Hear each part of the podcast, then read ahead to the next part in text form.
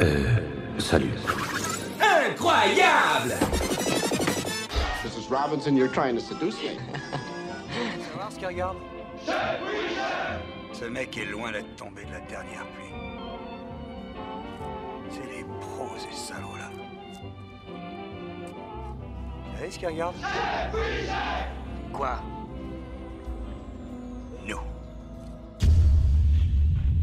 Bonjour à tous et bienvenue dans ce premier épisode de C'est quoi le cinéma Le podcast mensuel qui va revenir sur les films qu'on vous recommande tous les mois. Je vous laisse regarder la, euh, petite pastille qui est sortie euh, il y a quelques jours pour en savoir plus.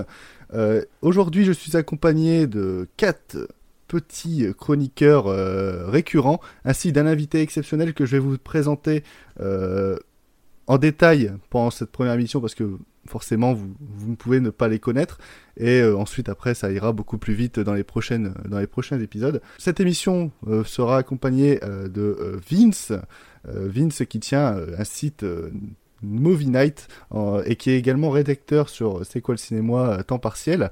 Vince, bonjour. Salut. Voilà, c'est concis, c'est simple, c'est c'est efficace. Également, nous avons Will, rédacteur, lui, euh, beaucoup plus ré- récurrent sur C'est quoi le cinéma, euh, fervent passionné euh, de cinéma euh, américain classique. Bonjour Will. Salut Louane, salut tout le monde. Nous avons également Louis, lui, notre agent sur Paris pour tout ce qui est avant-première, presse, et également acteur de théâtre reconnu hein, dans, dans sa région. hein. Bonjour Louis. Alors tu me survends un petit peu, mais ouais, c'est à peu près ça. Et salut tout le monde. Nous avons également Enzo, hein, qui euh, est également rédacteur récurrent euh, sur C'est quoi le cinéma et qui est euh, fervent défenseur euh, de Ridley Scott. Bonjour, euh, bonjour Enzo. Salut, salut. Et notre invité exceptionnel pour cette première émission, euh, mon ami de toujours sur Internet et également euh, ce- le, le, le, le youtubeur euh, retraité euh, Game of Thrones. Bonjour Jack. Salut à tous. J'adore comment tu me vends, c'est toujours un plaisir. C'est de l'amour à la haine, mais tu sais très bien que je t'aime. Euh, C'est réciproque, c'est réciproque. Cette bande de petits chroniqueurs va être et va vous suivre pendant ces deux, trois, je sais pas combien d'heures euh, va durer cet épisode, mais en tout cas il risque d'être long parce qu'on vous a concocté un programme de toute beauté. Euh, ça va aller de Licorice Pizza à Boys Meet Girl en passant par Scream ou 12 hommes en colère. Et tout ça pour terminer sur euh, un petit jeu et surtout notre séance cinéma Kaboom de Greg Araki. Et pour commencer, nous allons parler des films à ne pas manquer, les films qui sont conseillés par chacun des membres de la team. Euh, C'est les films qui sont euh, actuellement sortis euh, en- au cinéma, en DVD, en Blu-ray et en VOD. Commençons par les films à ne pas manquer.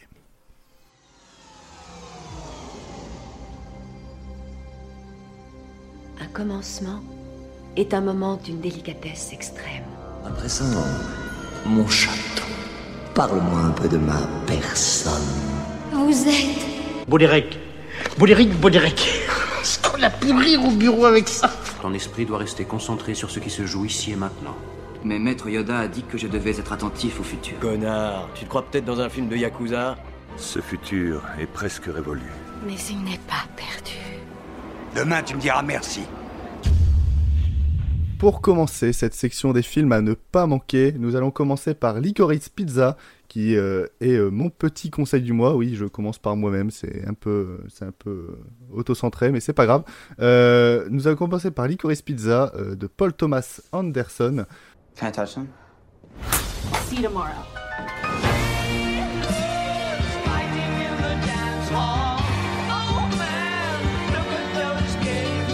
I think it's weird I hang out with Gary and his friends all the time.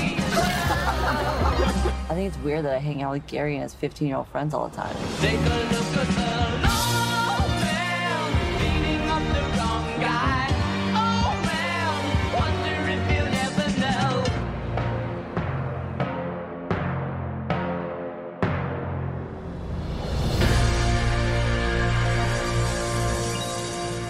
Film qui se passe dans la région de Los Angeles en 1973 où Alana Kane, qui est jouée par Alana Haim, et euh, Gary Valentine, qui est joué par Cooper Hoffman, le fils de euh, Philip Seymour Hoffman, vont faire connaissance le jour de la photo de classe du lycée du garçon. Étant donné qu'ils ont 10 ans d'écart, Alana Kane a 25 ans, Gary Valentine a 15, Alana tente de trouver sa voie tout en travaillant comme assistante du photographe. Gary, lui, a déjà des expériences d'acteur, ce qu'il s'empresse de dire à la jeune fille pour impressionner.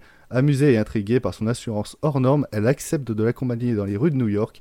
S'ensuit diverses péripéties, une histoire d'amour grandissante et des petits embûchements qui vont permettre de renforcer ce couple, notamment la connaissance du personnage de Bradley Cooper, un excentrique acteur, et euh, du, euh, du bizarre Sean Penn. Euh, qui veut commencer pour ce, ce, Licorice Pizza, étant donné que je monopolise la parole depuis tout à l'heure On va commencer par Vince. Vince, qu'est-ce que tu as pensé de ce Paul Thomas Anderson? Eh ben, j'ai trouvé que c'était un, très chouette film. J'avais pas tellement d'attentes, bizarrement, pour ce film, alors que j'adore le travail de Paul Thomas Anderson. Euh, je sais pas, la bande-annonce m'avait pas tellement emballé. Et au final, c'était plutôt une agréable surprise, mais euh, euh, et, en soi, ça n'a rien à voir avec la qualité du film parce qu'il est très bien. Mais je, suis juste frustré de, de l'ambition euh, de ce film, c'est-à-dire que c'est clairement fait pour être un petit film et c'est très réussi, mais dans la mesure où juste avant, il nous fait Phantom Fred, qui est pour moi euh, bah, le meilleur film de 2018 et, euh, et euh, un chef-d'œuvre. J'attendais quelque chose d'un peu plus, euh, pas forcément aussi sérieux, mais en tout cas euh, d'un autre chef-d'œuvre. Et là, quand je vois qu'il passe un plus petit film, ça me ça me déçoit un peu parce que je sens qu'il a qu'il en a un peu plus sous le capot et et voilà, j'aurais aimé, euh, j'aurais aimé un truc un peu plus, ouais, un peu plus magistral, quoi. Enfin, ou qui me décroche vraiment un waouh. C'est-à-dire que. Bah, tu me dis, tu me disais en privé que ça ressemblait beaucoup à un premier film. Euh... Oui, ouais, ça, c'est un petit peu ce, ce côté-là, mais euh, bon, on sent quand même la maîtrise d'un cinéaste qui, qui sait ce qu'il fait. Hein. Sur certaines séquences, c'est indéniable. Mais euh, ouais, c'est vrai que ça m'a jamais vraiment impressionné. Et je sais pas, j'aurais peut-être été plus indulgent s'il l'avait fait euh, dans, dans 10 ans ou dans 15 ans, par exemple. Mais euh, là, euh, j'en attendais plus, en fait, de, de, son prochain film. Mais néanmoins, euh, c'était vraiment très sympa, les acteurs sont super, euh, la photo est sublime. En plus, il a, il a été co-directeur photo sur le film, encore une fois. Mmh. Et euh, c'est super. En plus, c'était vraiment cool de voir euh, Cooper Hoffman euh, qui a du talent et qui montre pas mal de, mimiques et d'expressions de, son père. Donc c'est assez troublant de voir ça et, c'est de rien assez touchant que Paul Thomas Anderson dirige le fils d'un de ses amis proches malheureusement décédé. Il y a ce côté-là qui est assez touchant. Donc voilà, très Alors, chouette vrai film. qu'il y a... mais- C'est vrai qu'il y a une sorte d'hommage euh, à Philip Seymour Hoffman qui était son acteur fétiche dans les années 2000 Mm. à, Paul Thomas Ouais. Anderson et ça fait, ça fait beaucoup de bien. Il me semble que Jack, tu as à peu près le même avis que Vince, même si, euh, même s'il me Alors- semble que tu aimes beaucoup également. Oui, alors j'aime beaucoup. Alors en fait, je comprends totalement, euh, je suis complètement d'accord en fait avec euh, avec ce qu'a dit euh, Vince juste avant. C'est vrai que venant du réalisateur euh, assez exigeant, hein, qui est quand même euh, réputé pour être euh, presque presque sadique sur ses sur tournages, étant donné qu'il est extrêmement exigeant, qu'il vient de nous délivrer en plus Phantom Thread, c'était son son dernier film. Donc encore une fois, un film qui qui qui relève d'une exigence euh, totale. Le voir arriver avec Licorice Pizza, ça peut être assez déstabilisant et assez décevant, ça je le conçois totalement. Après, euh, si vraiment on met de, de côté euh, le, le passé, euh, je trouve que euh, le film est assez touchant. Bah, ça se voit clairement que c'est un film qui est beaucoup plus personnel et qui va moins euh, s'entériner dans quelque chose de plus exact, de plus rigoureux. C'est donc un film qui est euh, assez euh, assez fleuri, assez positif, qui est extrêmement euh, solaire, mais qui du coup va également eh ben, embrasser ce côté un petit peu un peu plus débraillé en fait. Il y a notamment moi ce qui me pose peut-être le plus souci au niveau du film, hein, même si je l'adore quand même globalement, c'est le rythme qui est complètement qui est complètement bâtard, parce qu'en fait le film vit au rythme de, de ce qui se passe, des péripéties de ces personnages qui des fois ne font rien et puis qui des fois vont enchaîner trois affaires fluctuantes à la seconde. Donc le film a ce côté un peu débraillé qui à la fois est charmant mais à la fois euh, bah, lui, lui, lui porte peine. Et puis pour, euh, pour en revenir au côté euh, 70s, malheureusement, enfin je veux dire fatalement, on peut pas s'empêcher de faire le parallèle avec un autre gros film récent d'un grand réalisateur qui lui aussi est revenu à une période fantasmée. On peut pas euh, complètement euh, zapper le parallèle qui se dresse avec Wati naturellement. Euh, parce que le film en a fait euh, Hollywood, hein, pour préciser. Oui, ouais, ouais, bien sûr. Euh, de, Tarantino, donc, euh, fatalement, on est obligé de, de, de, comparer ces films. Parce que c'est deux réalisateurs qui reviennent euh, à une époque qu'ils qui, qui fantasment, hein, littéralement. Et même s'ils n'ont pas vraiment la même ambition, parce qu'on voit clairement que Anderson il va pas chercher la même ampleur et le côté un petit peu encyclopédique euh, qu'avait Tarantino, bah, fatalement le film d'Anderson à côté il tient pas autant la route que, que celui de Tarantino, à mon avis.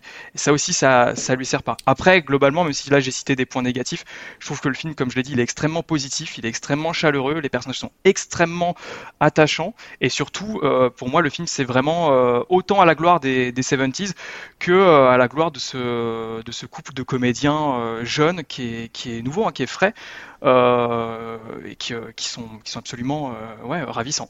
Et c'est clair que c'est euh, une putain de porte d'entrée dans le CV des deux jeunes acteurs qui sont euh. Alana Haim et, et Cooper, euh, Cooper Hoffman qui risquent d'avoir une carrière qui va s'emba- s'envoler après ce film-là, tant ils, tant ils sont brillants. Je voudrais juste rebondir sur un truc qu'a dit Jack euh, sur le rythme.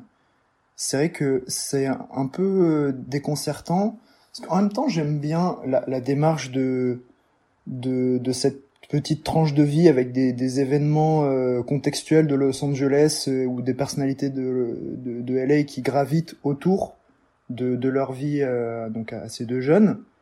Mais du coup, euh, c'est aussi un peu frustrant parce que par exemple, quand il y a toutes les séquences avec euh, Bradley Cooper qui viennent, bah, elles sont géniales. Mais ça, ça arrive et puis ça repart euh, comme ça parce que c'est la vie. Donc je comprends la démarche, mais en même temps c'est frustrant parce que les séquences, enfin, c'est les meilleures du film concrètement. euh, Ouais, c'est clair. on voudra en Oh, voir arrête plus, tes quoi. bêtises. Arrête tes bêtises. on, va, on, va, on va laisser parler euh, euh, Will qui a un avis beaucoup plus frais, euh, puisqu'il a vu euh, Mhm. cet après-midi, euh, le jour de l'enregistrement. Will, qu'est-ce que tu en as pensé? Alors, euh, du coup, bah, c'est vrai que moi, mon avis sera plus qu'à chaud, puisque c'est un film que j'ai vu euh, ce jour même, et c'était à 14h. Mais euh, bah, en fait, enfin, je vais rejoindre euh, mes deux collègues, Vince et puis Jack, pour dire que évidemment c'est bien. Après, euh, c'est pas très étonnant parce que on, on connaît, euh, on connaît, enfin, le côté perfectionniste du réalisateur et sa manière de mettre en scène. Donc évidemment, c'est toujours magnifique. On a des, enfin, on a des travelling qui sont sublimes. bah, c'est-à-dire, enfin, que sa manière de filmer la ville. euh, bah, c'est plein d'énergie. Enfin, ça, c'est-à-dire que ça fait penser effectivement euh, bah, au dernier film de Tarantino. On va dire que c'est personnel dans, enfin, dans la mesure où il revient plus ou moins, sur le LA, bah, de sa jeunesse du coup. Et, euh, puis bah, ces personnages, euh, ces personnages, enfin, qui sont complètement euh, imparfaits et euh, qui font parfois euh, clairement, des décisions stupides. On finit en fait à la fois par comprendre le garçon et la fille. Qui ne peuvent pas euh, tellement s'aimer. Donc quelque part, c'est un amour qui est un peu tragique. Bon, on va pas dévoiler euh, la fin du film, mais euh, je trouve que que du coup, bah, comment dire, c'est un film qui évite un peu quand même, bah, c'est-à-dire, les pièges du film romance, romance et puis du film d'époque, reconstitution. Après, c'est vrai que il y a un côté un peu mécanique dans le sens où les rencontres elles se font et puis euh, effectivement après les personnages on les revoit plus forcément. Contrairement justement au film de Tarantino où euh, là pour le coup enfin tout s'imbriquait parfaitement jusqu'à la fin du film où tous les personnages euh, où tous les personnages littéralement enfin ils, avaient une interaction tous ensemble et, faisaient quelque chose entre eux. Mais il n'en reste que voilà enfin moi je trouve que la mise en scène de Paul Thomas Anderson elle est toujours toujours super même si c'est un exercice un peu plus sain pour lui. C'est un film certainement plus mineur la musique, je la trouve toujours, toujours très bien. Bah, c'est-à-dire qu'en fait la musique, moi ce que j'aime bien avec le réalisateur, c'est que la musique, elle est toujours appropriée au contexte évidemment social et puis historique de l'époque. Mais pour autant les titres, c'est pas les titres les plus connus. On l'avait déjà vu avec le film Inherent Vice où il nous avait utilisé enfin des musiques enfin du mouvement hippie euh, enfin qui était vraiment vraiment particulière et complètement qui était vraiment bah, enfin j'ai envie de dire bah, parfaite en fait pour illustrer le délire paranoïaque du flic et là bah, c'est encore une fois c'est encore une fois super bien utilisé et puis on, on, a des interprétations convaincantes hein, évidemment Bradley Cooper qui a un rôle assez génial très hilarant et puis bon Sean Penn qui joue toujours un salaud ça ça change pas trop d'habitude mais c'est toujours réjouissant qui joue toujours mieux que quand il réalise. Euh... C'est vrai. c'est vrai. Et euh... Putain. Bah du coup, moi, moi j'aurais euh, deux reproches. C'est vrai qu'il y, y, a un côté euh, plus simple, forcément en comparaison, enfin comme tu l'as dit Vince, d'un film, enfin comme Phantom Thread, on est sur un exercice plus simple, même en termes de psychologie. C'est pas aussi euh, impactant, c'est pas aussi, peut-être, c'est pas, pas aussi profond et travaillé mais ça, ça en reste un, très joli film. Je trouve qu'il y a une belle, une belle reconstitution d'époque. Donc voilà, c'est un, un, très beau film.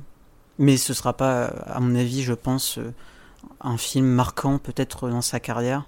À voir, parce que je sais que Tolwen, tu l'adores, mais ce que je peux comprendre, parce qu'en fait, c'est un film qui est plus intime, plus personnel. Après, euh, voilà, on en pense ce qu'on en veut. Oui, je, je pense être celui le, le plus apprécié dans, dans, dans, dans cette, euh, dans ce petit groupe, euh, car euh, moi c'est un film qui m'a beaucoup surpris parce que de base il, euh, traite d'un sujet qui est très compliqué, surtout en cette ère de, de cancel culture et de, sujets problématiques très très mal gérés, parce qu'il parle quand même d'une romance entre un gamin de 15 ans et, et, une meuf de 25, ce qui sur le papier est quelque chose qui peut vraiment générer une sorte de, de haine et de boycott de la part de plusieurs personnes. Sauf que c'est PTA et PTA arrive à, te dire euh, écoute, moi je vais te prendre cette romance-là, je sais très bien que c'est problématique, je vais te la faire comprendre et à travers d'autres personnages qui eux vont te dire clairement c'est problématique, vous avez rien à faire là, mais je vais également essayer de toi en tant que spectateur te, te mettre en tête que leur histoire importe beaucoup plus que leur différence d'âge. Et tout ce qu'ils vont traverser pendant ces 2 heures, 2 heures 10 de film, euh, ça va être des histoires, ça va être des émotions qui vont se partager, qui vont eux-mêmes se rendre compte que ce qu'ils vivent est vraiment très très particulier et en même temps beaucoup très très beau. Et c'est ce que j'ai beaucoup aimé dans, ce film, c'est toute la légèreté de l'écriture et toute aussi la complexité de rendre cette euh, relation compréhensible pour eux, pour le spectateur et également pour, au travers de la mise en scène. Euh, et il y a aussi un autre moment qui est, qui est aussi très beau parce que euh, ils vont rencontrer divers personnages extravagants, comme vous l'avez dit, Bradley Cooper qui est hilarant, Sean Penn qui est, qui est un gros taré, mais ils vont également rencontrer un Ben Safdie euh, qui, qui joue un politique.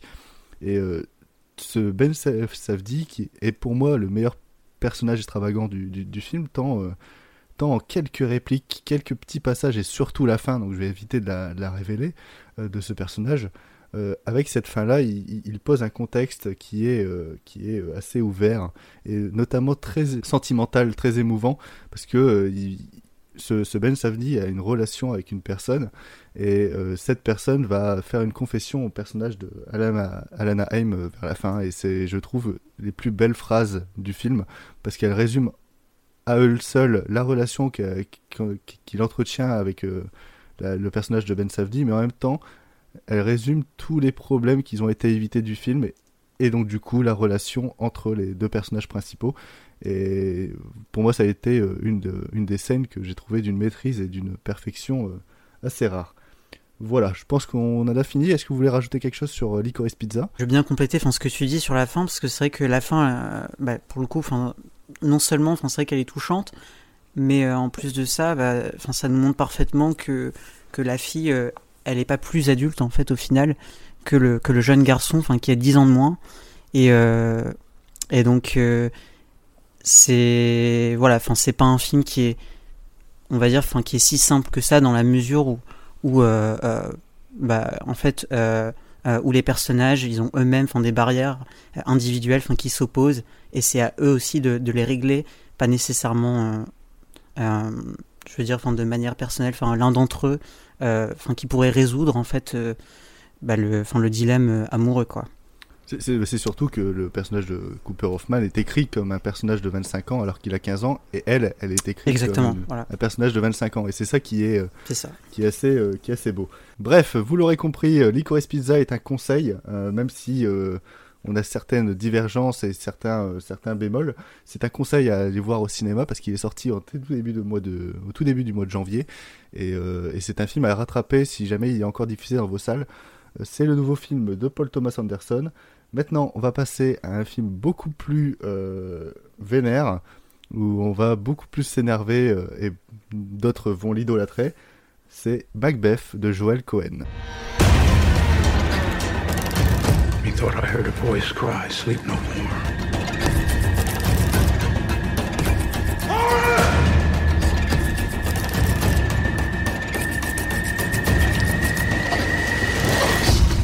Are you a man? Aye, and a bold one, that dare look upon that which might appall the devil.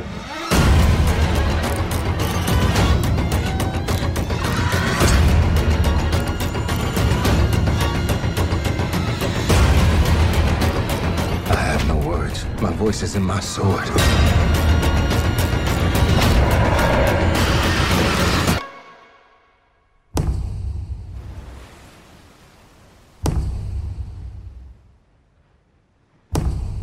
The Tragedy of Macbeth ou Macbeth de Joel Cohen est un film avec Denzel Washington, Frances McDormand et d'autres acteurs habitués du studio A24 parce que c'est une production A24.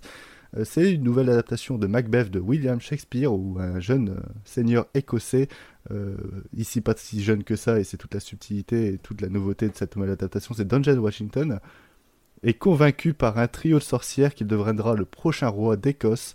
Son ambitieuse épouse le soutient dans ses plans de prise de pouvoir. C'est un film qui est recommandé de base par, euh, par monsieur Louis, grand adepte de théâtre et de Macbeth. Sauf qu'il a recommandé avant même de l'avoir vu. Et du coup, petit twist, Louis, qu'est-ce que tu en as pensé? Alors déjà, avant de commencer, je l'ai pas recommandé avant de l'avoir vu. On m'a appelé, parce que de base, je voulais parler d'un autre film qui sortait en DVD, mais on m'a appelé en me disant, ouais, il y a Macbeth et tout, faudrait en parler. Alors que j'avais le Covid et que j'ai pas pu aller au cinéma ce mois-ci, et je me suis dit, ce serait cool de voir un nouveau film ce mois-ci. Donc, je me suis lancé dans Macbeth aujourd'hui, très précisément ce matin.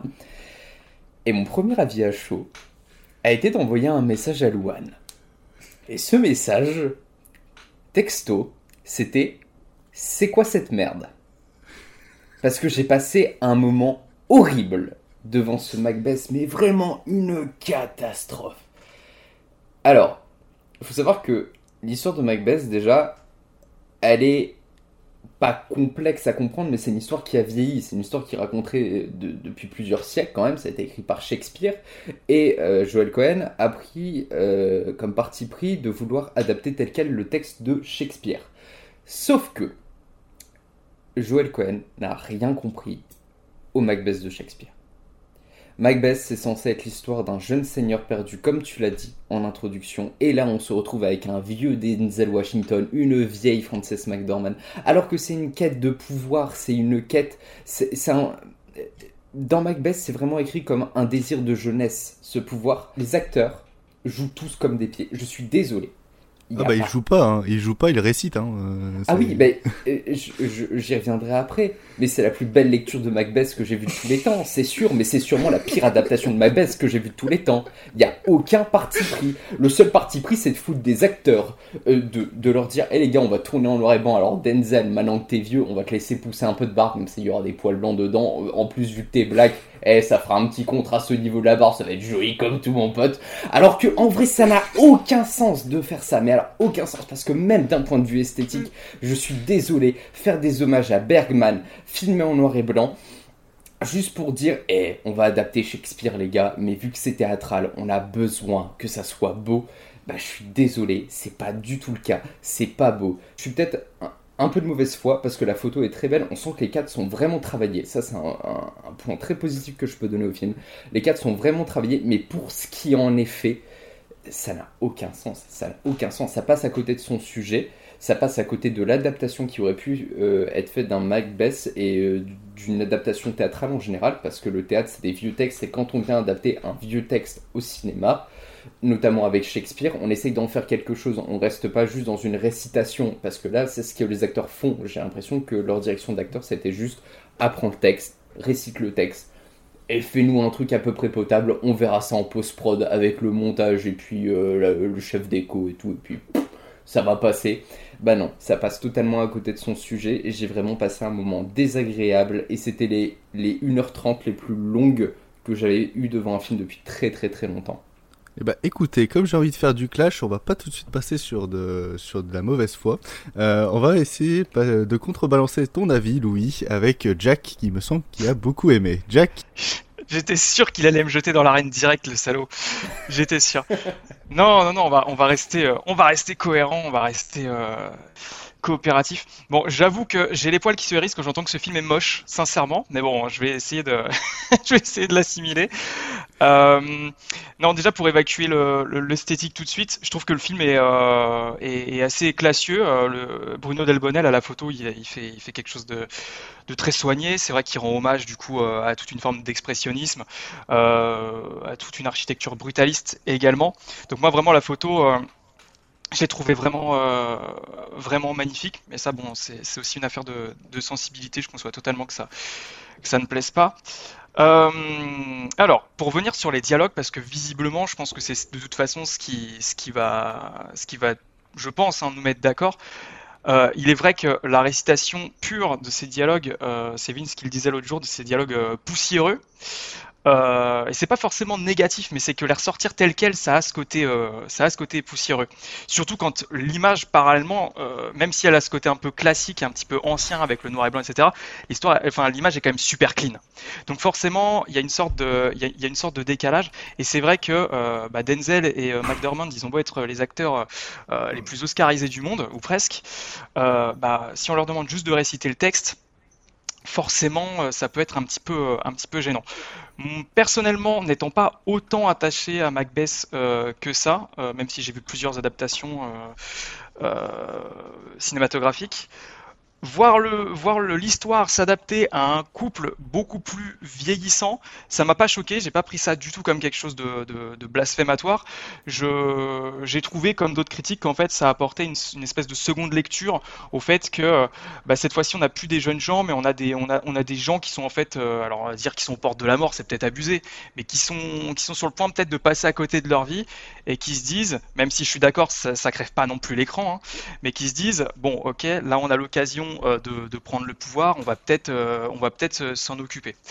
Euh, on va peut-être le faire. Donc moi je trouve que ce nouvel angle, il est plutôt intéressant. Il n'est pas traité euh, au mieux et il n'est pas non plus super explicite. Mais je trouve que c'est quand même pertinent.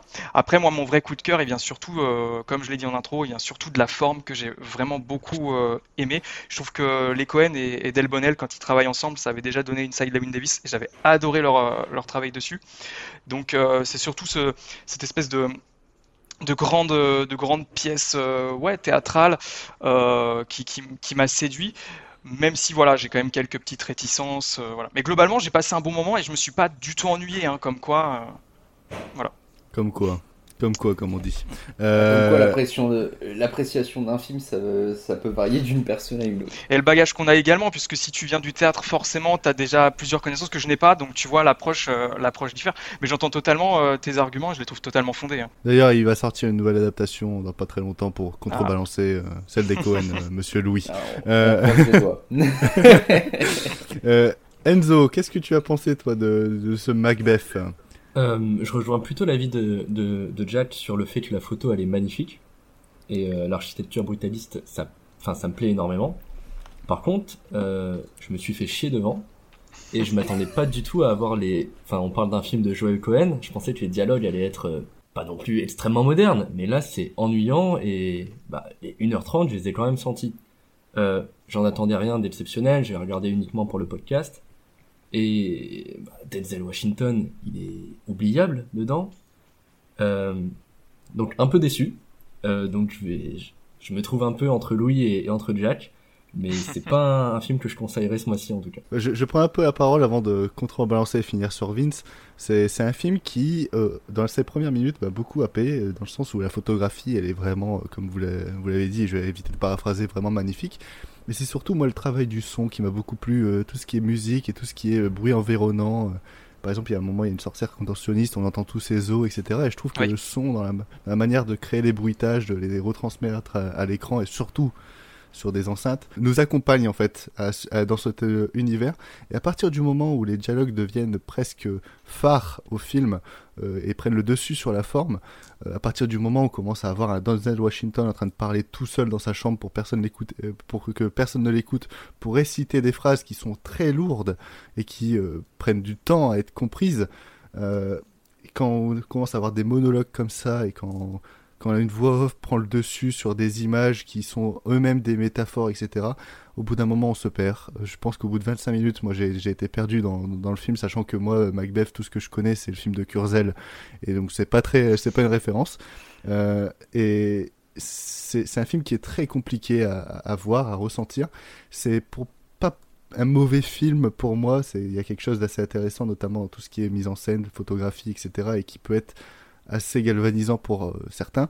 Moi, je sais que ça a été galvanisant 20 minutes, mais pas plus que ça. Et c'est pas, je, je recommanderais pas de prendre un abonnement à, à Apple TV juste pour euh, pour ce Macbeth euh, de Joel Cohen.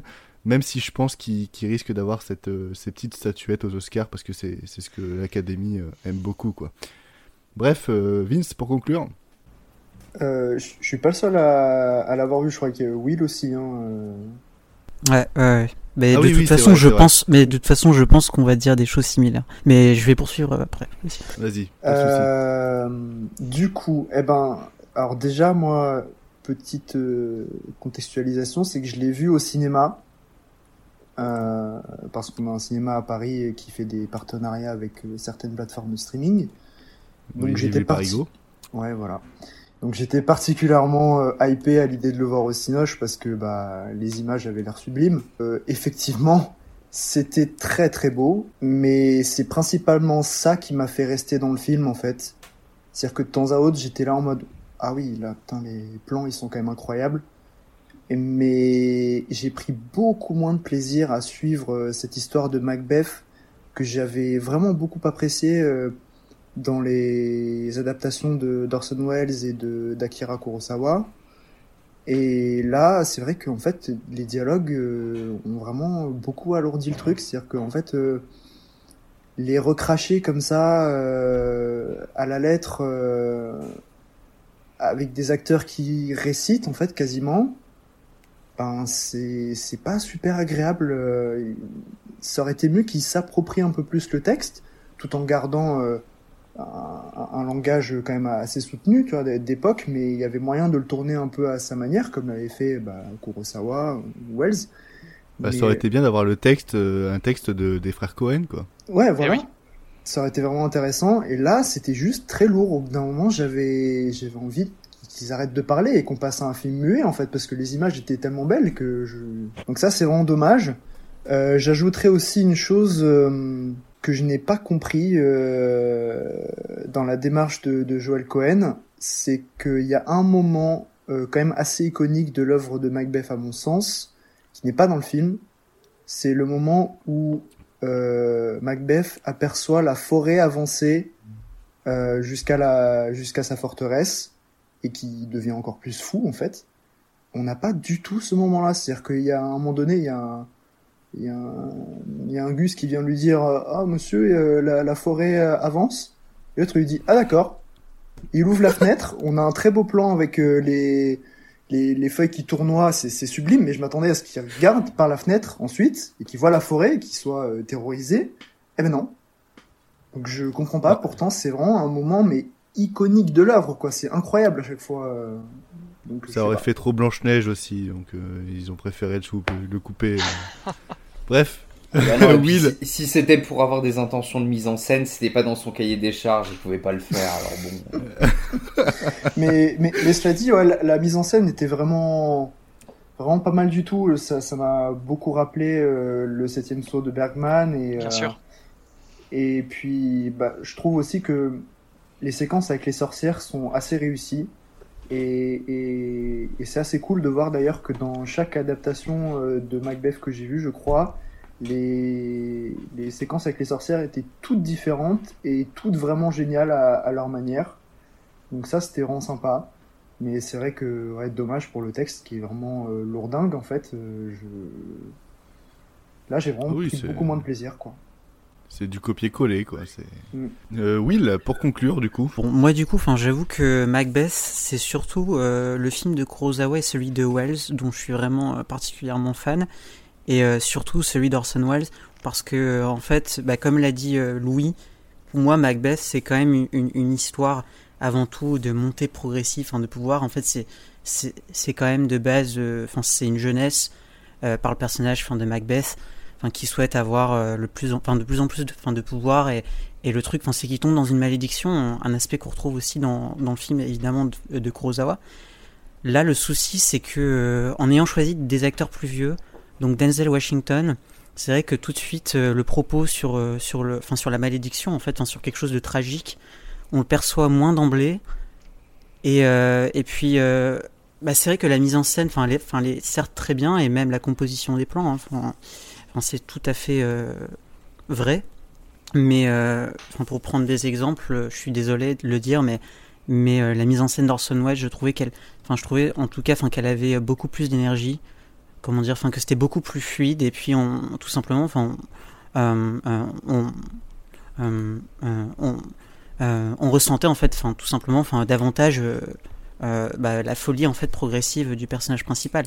Euh, là, le problème, c'est que en effet, euh, bah, les dialogues, on a parfois l'impression que les acteurs, ils, n'y croient même pas trop eux-mêmes, contrairement euh, au film de Kurosawa et même celui de Wells. Ce qui me rappelle d'ailleurs l'adaptation de Polanski, où pour moi c'était un petit peu le même souci aussi, où, où les acteurs ils, ils récitaient un petit peu leur texte et on n'avait pas trop l'impression qu'ils y croyaient plus que ça. Après, c'est quand même un, un travail sur le son euh, assez dingue et ça c'est vrai. Le noir et blanc, bon, moi je trouve que, enfin je trouve qu'il est très bien. Euh, Enfin même le grain hein, de l'image, euh, enfin, c'est très bien. Mais c'est vrai que ça manque un peu de, de folie, je sais pas, d'énergie. Je me suis euh, un petit peu ennuyé également. Mais, il en, mais il en reste que c'est pas non plus une honte. hein. Pour moi, c'est respectable. C'est respectable. Ah, mais j'en attendais film- plus. C'est un film parfait pour tester sa télé 4K. Euh, Exactement, exactement. Et son Oui, système son euh, 5.1. Et c'est tout. Euh, Donc regardez Voilà, ça, en- Non mais coupez le son, coupez le son et regardez juste les images. C'est ça. Vous prenez un filtre Audacity et vous coupez juste les dialogues. Au moins, vous, vous avez le son et le travail sonore qu'il y a derrière. Euh, Louis, tu voulais rajouter un dernier mot? Alors, je vais juste euh, rebondir un peu sur ce que tout le monde a dit, euh, notamment d'un point de vue de contexte de visionnage, c'est-à-dire que je l'ai vu sur un écran d'ordinateur, donc euh, n'ayant pas de télévision chez moi. Donc c'est peut-être pour ça que je suis passé à côté de beaucoup de choses d'un point de vue esthétique au film, même si je pense que l'esthétique du film est ce qui m'a le plus plu dans le film. La mise en scène, je l'ai trouvé totalement à côté. Et euh, c'est un film. Alors, c'est un film que je recommanderais pour deux catégories de personnes. Soit les étudiants en art dramatique qui ont la flemme de lire Macbeth, allez-y, il y a tout le texte. Vous pouvez y aller. Aucun souci, c'est comme si vous aviez lu le livre. Ou alors, je me dis que ça aurait fait une super pièce de théâtre, une super mise en scène de théâtre de la part de Joel Cohen, et que franchement, avec les jeunes acteurs qu'il a pris, qui sont des acteurs qui sont encore jeunes et qui ont besoin euh, d'un petit peu plus de bouteilles pour pouvoir performer dans ces rôles de Macbeth et de Lady Macbeth, franchement, envoyez cette bande démo à plein de théâtres, monsieur Cohen, je suis sûr qu'ils vous accueilleront à bras ouverts. Et ben c'est parfait pour conclure. Euh, nous allons passer à un film beaucoup plus ancien, toujours en noir et blanc, qui a été conseillé par euh, Will, parce qu'il ressort bien prochainement, donc le 26 janvier, si je me trompe pas, au cinéma en 4K. C'est The Servante de Joseph Losey. They're in your house, in your bed. I know all about you. Got a guilty secret. I don't know what I'd do without you. Well, go and pour me a brandy. I'm nobody's servant. The The Servant de Joseph Losey se déroule à Londres, où Tony, un aristocrate euh, jeune et brillant joué euh, par James Fox, vivant dans une luxueuse demeure du 19e siècle, engage Hugo Barrett, qui est joué par euh, Dirk Bogard, comme domestique. Ce dernier se révèle être un valet modèle, travailleur et intelligent, mais Suzanne, jouée par Wendy Craig qui n'a aucun lien de parenté avec Daniel, la fiancée de Tony, n'apprécie pas le comportement de Barrett, lui trouvant quelque chose de malsain. Euh, Will, tu l'as vu, tu l'as conseillé, qu'est-ce que tu en as pensé? Euh, alors du coup, The Servant, effectivement, c'est un, film important du coup euh, bah, du genre, du home invasion movie avec Dirk Bogard. Euh, qui est un, enfin, qui est un acteur euh, notamment connu en fait, enfin, pour ses rôles, enfin, chez Lucino Visconti, dans des films comme, enfin, comme Mort à Venise ou même, ou même Les Damnés. Et euh, bah, du coup, enfin, c'est un grand film psychologique vraiment de Servant, un grand film aussi bah, de mise en scène, puisque puisque Joseph Losey concrètement, enfin c'est-à-dire, enfin qui s'éclate complètement euh, euh, à jouer en fait sur les reflets des personnages dans les miroirs, notamment sur les ombres. Et euh, ce qui fait que, ce qui fait qu'en fait, on va dire que la mécanique infernale que, la mécanique infernale pardon elle est très bien retranscrite à la fois par la mise en scène mais, aussi par l'écriture puisque puisqu'en fait dans le film on va on va constamment contrebalancer en fait les différents points de vue en passant à la fois en passant à la fois en fait par le personnage de l'aristocrate euh, puis, euh, puis le domestique, puis, euh, puis du coup, enfin, la future femme du domestique, et enfin, ben, tout simplement, la complice en fait du, et ben, de l'aristocrate en question. après, voilà, c'est un film, c'est un film assez sombre. Il y a une atmosphère très gothique aussi. c'est un film sur la perversité dans le sens où euh, en fait concrètement enfin c'est à dire enfin que les personnages ils vont de plus en plus en fait enfin développer euh, euh, au cours du film enfin leur enfin leur vice tout simplement. Et donc voilà enfin c'est un enfin c'est un film important du genre. Puis et puis le noir et blanc il est sublime hein, évidemment. Il y a il y a quelque chose je rebondis un peu sur, ce que tu dis.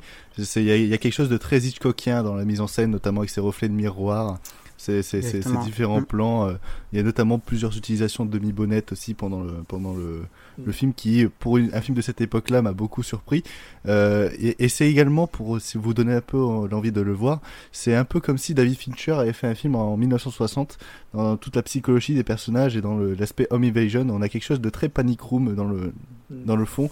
Complètement. Euh, et quelque chose aussi de très bon Joon-ho dans notamment je pense que ça va être une de ses inspirations pour Parasite parce que c'est justement ce ce, ce, maître de maison, enfin ce, valet, qui va un peu s'incruster dans, dans, ce petit couple, ce petit couple déjà un peu tordu et un petit peu fissuré, hein, parce que la, femme essaye de, de s'émanciper, donc il y a quelque chose de très féministe aussi euh, en sous-texte. Euh, et The Servant, je l'ai découvert parce que tu, tu, tu, as voulu en parler dans le mm. podcast et c'est quelque chose qui m'intéressait. Moi, j'ai un petit problème, c'est que les, les, anciens films, notamment dans le mixage sonore, parce que j'ai des oreilles qui sont très fragiles, euh, ça, les, la saturation constante des bruitages et des, des, dialogues, ça me, ça me perturbe. Mais euh, sachez que The Servant, je sais pas si quand il va ressortir, il va sortir avec 7 VF, mais il a, il a été euh, doublé ou redoublé en 2017. Euh, du coup, on a un son d'une parfaite qualité notamment dans les dialogues, et la VF est, euh, est très agréable.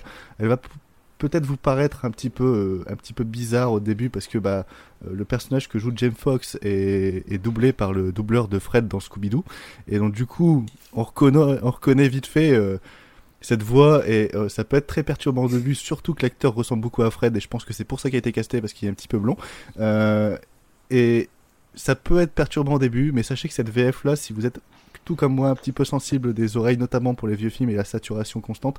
Celle-là, au cinéma, avec cette VF, ça peut être très très bien et la restauration 4K est vraiment parfaite et donne au noir et blanc toute, toute la splendeur qu'il mérite. Euh, Vince, pour conclure. Oui, ben du coup, moi je l'ai découvert aussi euh, pour le podcast.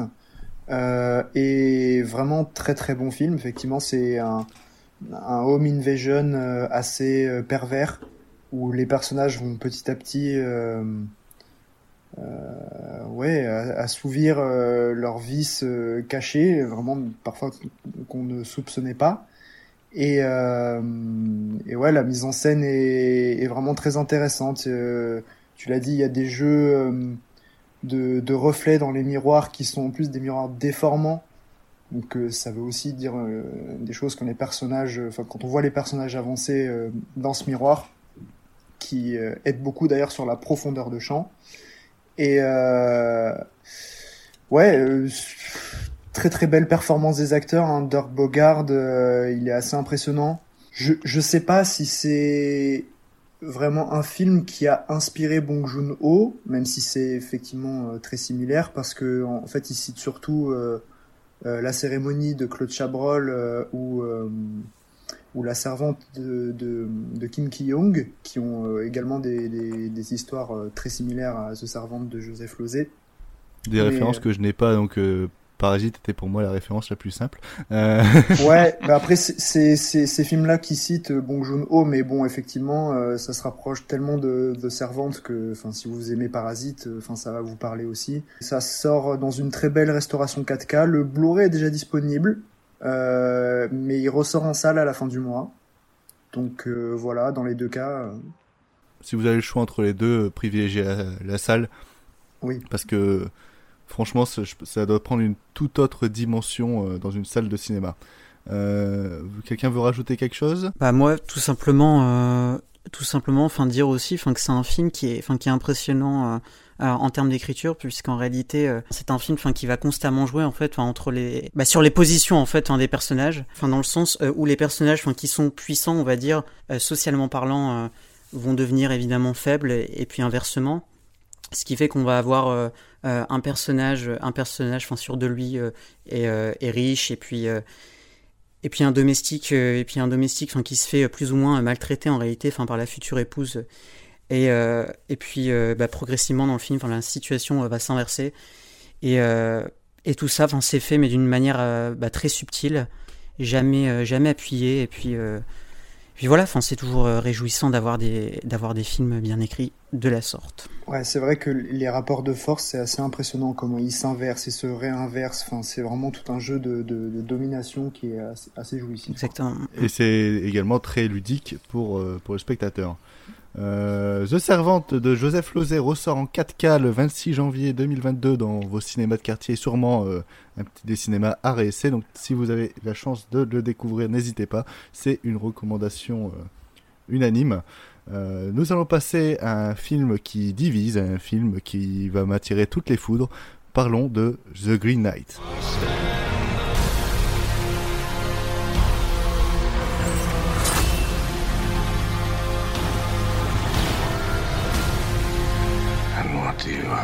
Hope to gain from facing all of this? Honor.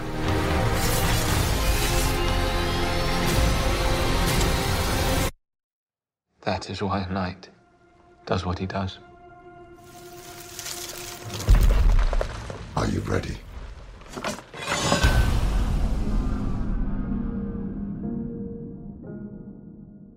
The Green Knight de David Lowery euh, euh, raconte l'histoire de euh, Sir Gawain à travers une aventure fantastique et épique basée sur la légende arthurienne intemporelle. Ce Sir Gawain, le neveu téméraire et têtu du roi Arthur, roi Arthur euh, d'ailleurs interprété par... je- je- putain j'ai oublié de le noter, fait chier. Allez, Sean Harris, non? Ouais, c'est ça. Euh, interprété par euh, Sean et Sir Gawain, euh, interprété par Dev Patel, va se lancer dans une quête audacieuse pour affronter le chevalier vert éponyme, un gigantesque étranger à la peau émeraude qui met à l'épreuve le courage des hommes. Gawain va devoir ainsi affronter des fantômes, des géants, des voleurs et des comploteurs qui feront de son voyage une quête identitaire lui permettant de prouver sa valeur aux yeux de sa famille et son royaume en affrontant son plus grand adversaire. Alors je vais commencer sur, sur The Green Knight parce que je pense à ce- celui qu'il a le moins apprécié euh, dans, dans, ce panel. Euh, parce que pour moi The Green Knight ça a été euh, ma première découverte du film, a été pour moi la bande-annonce qui est... que je considère comme une des meilleures euh, bandes annonces que j'ai vues depuis très longtemps avec, qui, avec Matrix 4 parce que ça a été une bande annonce qui m'a euh, vraiment vraiment beaucoup plu dans son dans son rythme dans sa, son, son atmosphère ses visuels sa musique dans tout ce qu'elle veut me raconter et euh, The Green Knight après je me suis aperçu, je me suis dit, je vais me méfier quand même, parce que David Lowery, pour moi, c'est un Peter Elliott le dragon hyper chiant et un Hugo Story euh, somnifère. Et du coup, euh, je me suis dit, bon, je vais être un petit peu méfiant, mais tout ce que je vois de The Green Knight me semble, me semble plutôt attrayant. Et en lançant le film sur, qui est sorti sur Amazon Prime le 3 janvier et qui est donc du coup euh, distribué en France en 2022, euh, tout ce qui m'est venu euh, après les 15 premières minutes, c'est mec, arrête de jouer avec ton putain de rythme. Tu me casses les couilles. Parce qu'il y a un enchaînement de plans dans les, premiers, dans les premières minutes, les 10-15 premières minutes. Une caméra qui va très rapidement, qui va suivre, qui va faire des travelling, qui va. Une caméra à épaule. Ensuite, le montage va être assez rapide pour cutter, pour passer de différents endroits. Des fois, il va te foutre des pour ralentir le rythme et tu te dis, mais merde, pourquoi tu fais pas un cut comme t'as fait d'habitude? Pour ensuite commencer l'aventure, avoir le chevalier vert. Et là, faire la même chose qu'il faisait euh, dans Hugo Story et qui m'a pas plu, c'est-à-dire laisser étendre ses plans très très vite, très lentement. Oui, ça crée une atmosphère, oui, c'est visuellement très très beau, mais le problème c'est qu'avec ces plans beaucoup trop étendus, euh, avec euh, ces personnages qui parlent très lentement pour créer l'atmosphère et des fois être méchants, des fois être émus, ou des fois juste ne rien habiter à ce qu'ils sont en train de regarder et ce qu'ils sont en train de vivre, et ben moi ça m'emmerde. Moi ça m'emmerde. Peut-être parce que je l'ai vu chez moi, peut-être parce que j'ai vu dans ma télé, peut-être parce que j'aurais peut-être plus apprécié au cinéma. Mais le truc, c'est que chez moi, avec un The Green Knight, un David Lowery qui essaye de me faire sa fausse poésie de mes couilles, et un téléphone juste à côté de, chez- euh, juste à côté de moi, ça me donne juste envie de regarder mon téléphone, passer mon temps sur des applications qui ne servent à rien, et au moins faire quelque chose de ma vie. Donc The Green Knight, c'est bien, c'est beau, c'est ça tout ce qu'il y a de positif et tout ce que mes chers chroniqueurs vont défendre par la suite. Mais moi, ça me provoque un ennui profond qui me donne juste envie de me tailler les veines. Euh, et c'est très compliqué parce que maintenant, je vais me faire défoncer. Et on va commencer par, euh, par euh, Monsieur Jack. Alors j'ai pas écouté Vince, du coup j'ai pété mes assiettes. Bon. J'avais dit, hein, pour éviter Non, mais, non, là, c'était trop pour moi. choquer, là. hein. Surtout euh, Ghost Story. ah oui, non mais dès là, il y a tout qui est passé. Le saladier et tout. Bref. Alors, bon. Par où commencer? Merci Loane de nous avoir très bien introduit le film. Sache que je t'aime, Jack. Non, allez, sérieusement, euh, bon, The Green Knight, j'avais énormément d'attentes parce que, bah, déjà, contrairement à toi, euh, j'avais adoré Ghost Story. C'est un film qui m'avait vraiment, pour le coup, euh, transcendé de, de A à Z, euh, que j'avais trouvé plastiquement superbe. Enfin, vraiment, c'était un, film qui m'a, qui m'a énormément marqué. Donc, je pouvais avoir que des attentes stratosphériques par rapport à The Green Knight. D'autant plus que j'aime généralement ce qui est adapté au cinéma quand ça touche aux légendes arthuriennes. Euh, et venant de ce mec-là, en plus, enfin là, l'attente était, euh, était décuplée. Donc, comme tu l'as dit, c'est donc une légende arthurienne. C'est donc un film qui va parler avant tout, euh, comme majorité de ces légendes, d'héroïsme. Et ce qui m'a surtout le plus plu dans The Green Knight, outre bien sûr sa, sa, son esthétique merveilleuse, ses couleurs, ses cadres, sa mise en scène, les sonorités, enfin tout ce qui est euh, techniquement euh, présent dans le film et que je trouve euh, magnifique. Ce qui m'a le plus plu en fait, c'est comment Lowery en fait, il va parler d'héroïsme dans son film. Et il va pas le faire du tout comme on l'entend généralement et je pense que c'est aussi pour ça que que ça peut causer euh, cette forme d'ennui, alors qui n'est pas du tout mon cas. Hein. J'ai pas du tout été ennuyé parce que j'ai été littéralement hypnotisé par le film. Euh, en fait, son but c'est pas de prendre complètement à revers la légende et donc de déconstruire euh, cyniquement euh, la légende arthur- arthurienne comme on l'entend généralement, euh, comme aurait pu le faire par exemple un, The Last Jedi en fait. hein. Mais en fait, c'est de de disséquer vraiment ce qu'on appelle une légende et de et de montrer également ce qu'on ne dit pas. Donc, en- premièrement, en effet, il part d'un héros qui n'en est pas un. En fait, son Gauvin, il est naïf, il est peu expérimenté, il est pas très débrouillard. En fait, il se fait même bolosser tout le long du film. Et il va jamais mesurer le courage de son héros à ses faits d'armes, en fait, qui sont très peu nombreux. Il va mesurer l'héroïsme de son héros à quand s'éteint sa lâcheté. Et déjà, ce premier truc, c'est déjà assez déstabilisant parce qu'on n'a pas un mec qui dégaine son épée tout le temps et qui réussit, ou alors s'il dégaine son épée mais il en fait rien. En fait, on a un mec qui échoue constamment. Et c'est par ces échecs justement en fait que euh, eh ben on va comprendre à quel moment euh, c'est un lâche ou non et à quel moment du coup il devient un héros ou non. Le cœur du film il est là.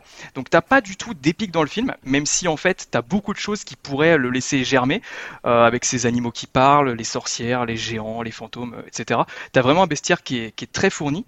Mais en fait le film il va jamais lorgner du côté de quelque chose du, conte épique façon Seigneur des Anneaux. En fait il est vraiment dans quelque chose d'introspectif de très proche de, de son personnage. Et également, ce qui appuie ce. euh, Dis-moi. Il aurait peut-être dû partir dans un côté beaucoup plus fantasy et épique à la Seigneur des Anneaux. Mais c'était trop facile, c'était trop facile. C'était Bah trop facile.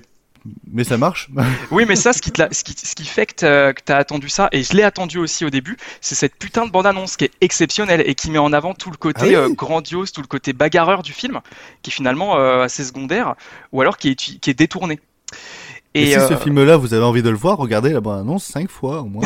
Oh, C'est- fait. stop.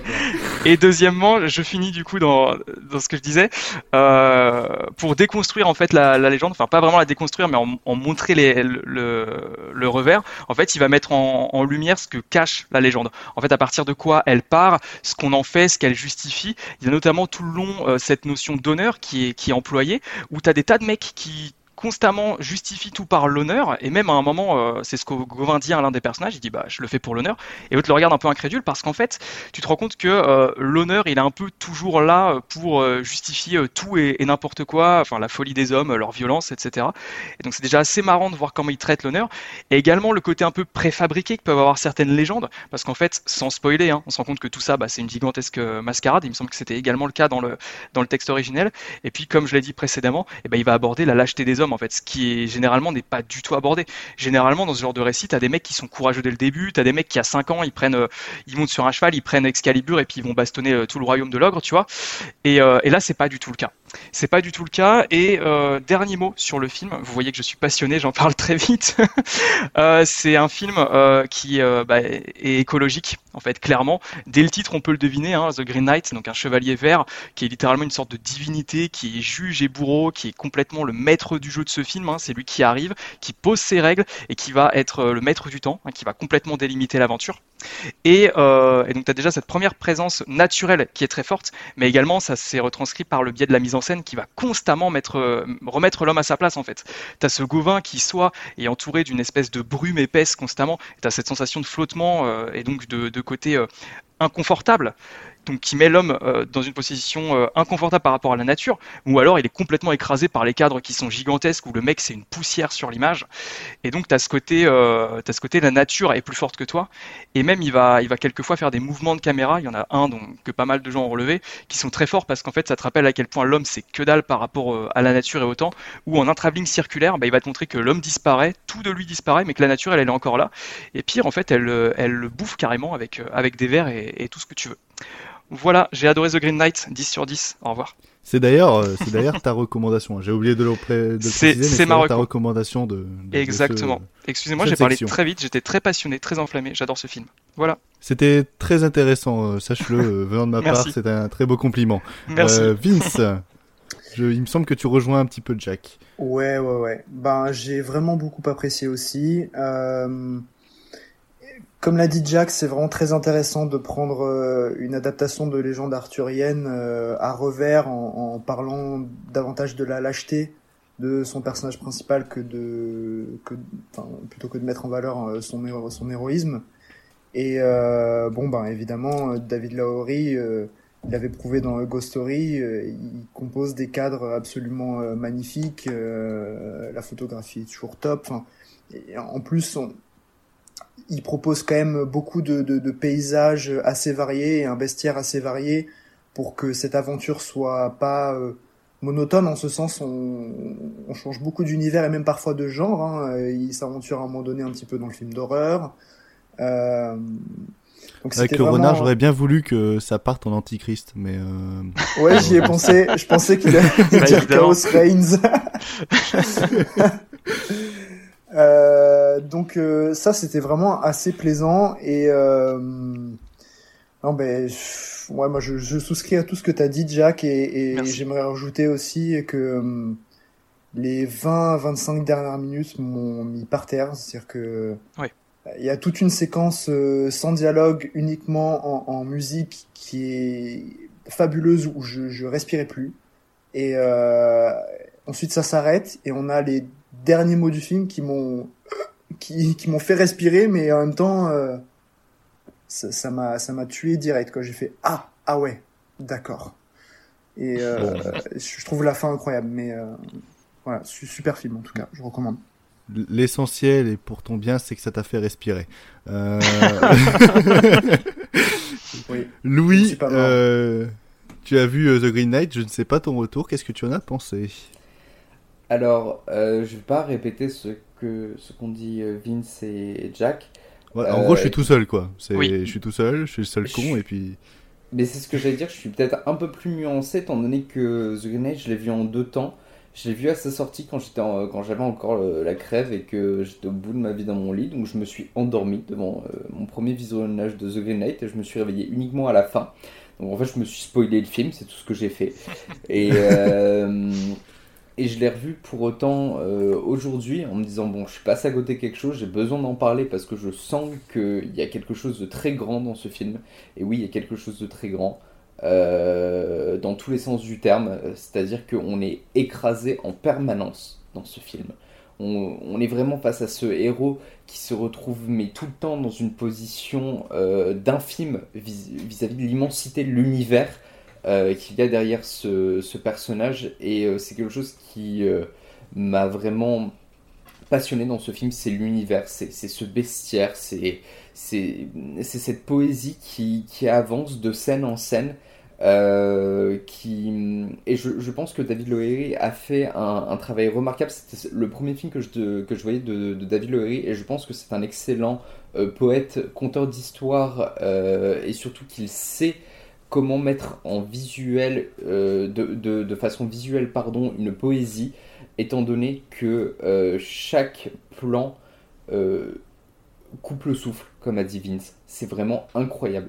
Chaque plan euh, vient prendre aux tripes et on est vraiment avec ce héros du, du début à la fin. On a envie qu'il réussisse et à chaque fois qu'il échoue, on a presque envie juste de le prendre par le bras, de le remonter, de lui dire bon allez Coco, on rentre en scène une nouvelle fois et hop c'est bon, allez cette fois on y va, cette fois on réussit. Et pourtant on échoue encore avec lui, mais qu'est-ce qu'on adore échouer avec lui. Alors vraiment, je vous recommande The Green Knight, mais regardez-le dans les meilleures conditions possibles. Parce Oui. qu'encore une fois, moi je l'ai vu sur un écran d'ordinateur et je suis passé à côté de tellement de choses. Mais alors tellement de choses. Et ce film aurait dû sortir au cinéma. Je suis désolé, mais c'est un gâchis Oui. incroyable Ouais, ouais. que ce film ne soit pas sorti au cinéma. Ah, pour une fois que je suis d'accord avec un argument qui est proposé, il aurait dû euh, sortir euh, au cinéma, évidemment. Euh, Merci à 24. Hein. Oui, bah, toujours des fouteurs de merde. Hein. Euh, Will Bah moi du coup, je vais rejoindre Vince, Louis et puis Jack en disant Merci. que, à mon sens, euh, The Green Knight c'est un aboutissement complet, hein, parce que euh, il a poussé, euh, il a poussé, enfin ses effets de mise en scène, bah, jusqu'à aller, jusqu'à aller carrément, enfin, enfin rapetisser, j'ai envie de dire, enfin son personnage, tout simplement, à le rendre en fait, sous sa forme la plus, la plus originelle en fait de l'homme. Ce qui fait que, ce qui fait que le film c'est un long chemin pour le personnage, c'est presque une sorte de long récit initiatique en fait, où, euh, où le personnage va essayer, euh, va essayer de découvrir la vertu, de savoir ce que c'est aussi euh, le courage et tout simplement l'honneur en fait en tant que chevalier. Et, et pourtant, justement, c'était le film Macbeth, justement en disant qu'il y avait un côté mécanique bah, dans le déroulement en fait, du schéma narratif. Et là, et là pourtant, enfin dans The Green Knight, j'ai l'impression que toutes les scènes s'enchaînent d'une fluidité assez assez incroyable. Et puis euh, et puis bah visuellement, enfin c'est incroyable, euh, c'est incroyable aussi. hein. Enfin c'est-à-dire que c'est-à-dire enfin que les couleurs sont enfin sont sublimes. On a on a vraiment euh, bah, des couleurs enfin totalement différentes à chaque plan. Et puis on a ce renard aussi, enfin qui est un super symbole, un super symbole qui intervient en plus de ça après un péché, enfin qui est commis par le personnage. Ce qui fait que, ce qui fait qu'en fin de compte, en tant que spectateur, on est aussi piégé, enfin, comme le personnage au sein du récit. On ne sait pas trop euh, où on va, euh, on, euh, on nous promène en fait, littéralement, enfin dans le film. Et et puis voilà, enfin moi, ce qui me fait plaisir, enfin, c'est de voir un film, enfin, qui est à la fois hy- hyper contemplatif et et pour autant, enfin, qui oublie pas non plus son fond puisque l'histoire elle, reste à mon sens quand même assez passionnante. Personnellement, je me suis pas du tout ennuyé, hein. mais en plus de ça, effectivement, enfin le fait d'adapter une, une légende de la sorte, enfin sans souscrire euh, euh, aux effets les plus spectaculaires, hein, enfin, euh, enfin de la légende euh, du roi Arthur et puis compagnie. Bah c'est, enfin c'est assez admirable et puis euh, après euh, A Ghost Story, bah, on est dans la parfaite continuité du style du réalisateur. Voilà. Euh, moi, j'ai juste euh, une, une question à, à, à vous poser. Je sais pas, je me suis pas renseigné dessus, mais euh, le Green Knight, il est fait de CGI ou c'est pratique non, ou c'est les euh, deux c'est pratique, c'est Ouais. uniquement pratique. Ouais, ouais. Et c'est euh, C'est et c'est un acteur qu'on retrouve souvent, c'est le père dans The Witch qui l'interprète. Et il joue dans Macbeth aussi, c'est un des premiers mecs Oui. qu'on voit au début. qui joue dans euh, Macbeth. En fait, il y a un abonnement à 24 qui paye à l'année et, euh, et du coup, il, joue- il peut jouer dans tous les films et qui est un acteur remarquable. Je n'ai pas son nom malheureusement euh, Ouais. de noter, mais, il Mais, est vraiment mais en tout cas, euh, visuellement, enfin, la, la caractérisation du personnage, elle est, elle est folle. Enfin, c'est, c'est hyper C'est euh, crédible, quoi. Oui, moi je sais qu'il y a un plan à la annonce qui, qui, qui, que je trouvais très très beau. C'est un, un gros plan sur euh, le Green Knight avec ses yeux euh, tout, tout humides euh, qu'on retrouve dans le film. Mais dans la façon dont ça a été rythmé par la bande-annonce, etc., le plan m'a fait beaucoup plus d'effet, m'a beaucoup plus ému que quand il apparaît dans le film. Mais bref, vous l'aurez compris, le The Green Knight, c'est un film qu'on vous recommande presque unanimement et que moi que pour faire chier. Euh, et c'est un film qui euh, peut-être vous donnera, euh, peut-être qu'on vous a donné envie de le découvrir ou non. D'ailleurs, Enzo, qui, qui, qui n'a pas vu le film ici, est-ce que ça t'a donné envie de découvrir The Green Knight? Carrément, parce que de base, j'avais pas du tout envie de le voir parce que le travail de Lowry, je connais que par A Ghost Story. Et c'est un film que je trouve plastiquement superbe. Il y a un très beau travail sur les cadres et sur la lumière, mais qui est beaucoup trop lent. J'ai l'impression que c'est un film contemplatif, euh, simplement parce que Low- Lowery, il se contemple en train de le réaliser. Euh, par contre, euh, ce qu'a dit Jack euh, sur euh, euh, toutes les facettes de l'humanité qu'aborde The Green Knight, ça m'intéresse. Notamment sur la lâcheté ou sur la création d'une fausse légende, ça m'intéresse beaucoup. Et ensuite, vous avez tous relevé le fait qu'il y a une, un vrai travail sur la mise en scène, vous avez parlé de mouvement de caméra, du coup j'ai envie de savoir lesquels, et j'ai envie de regarder le film, et je pense que je vais le regarder d'ailleurs dès cette semaine. Euh, The Green Knight de David Lowery est disponible sur Amazon Prime et exclusivement disponible sur Amazon Prime. Euh, on vous conseille de le voir, sauf si vous n'aimez pas David Lowery. Là, ça sert à rien. Vous n'allez jamais euh, être investi dans l'œuvre parce que c'est tous ces thèmes rajoutés en, en deux heures. Nous allons passer à un film drastiquement différent. Le conseil de Enzo, c'est Scream. You said we were gonna finish this. Go finish it, Sydney.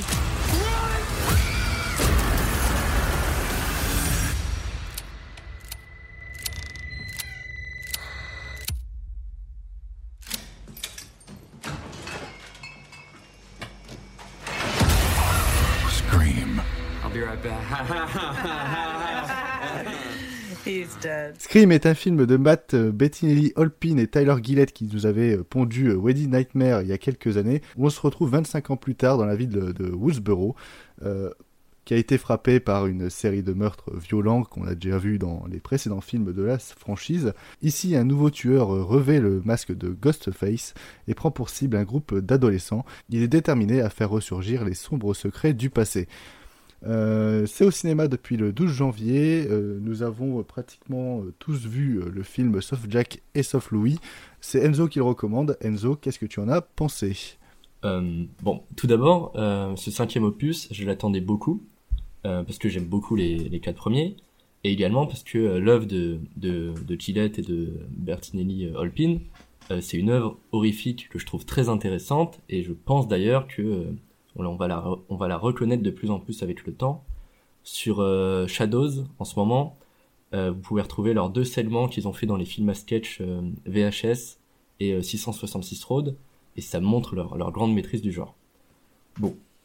Donc je l'attendais beaucoup parce que c'est des, cinéastes que je trouve extrêmement modernes et originaux, et ça me faisait en même temps un peu peur de les voir dans une saga comme Scream, où Scream on, on connaît tous, c'est très codifié, euh, il y a un certain nombre d'archétypes de personnages, euh, il faut que ce soit méta, il faut euh, un certain nombre de meurtres, bon, c'est un slasher, il y a beaucoup de clichés dedans.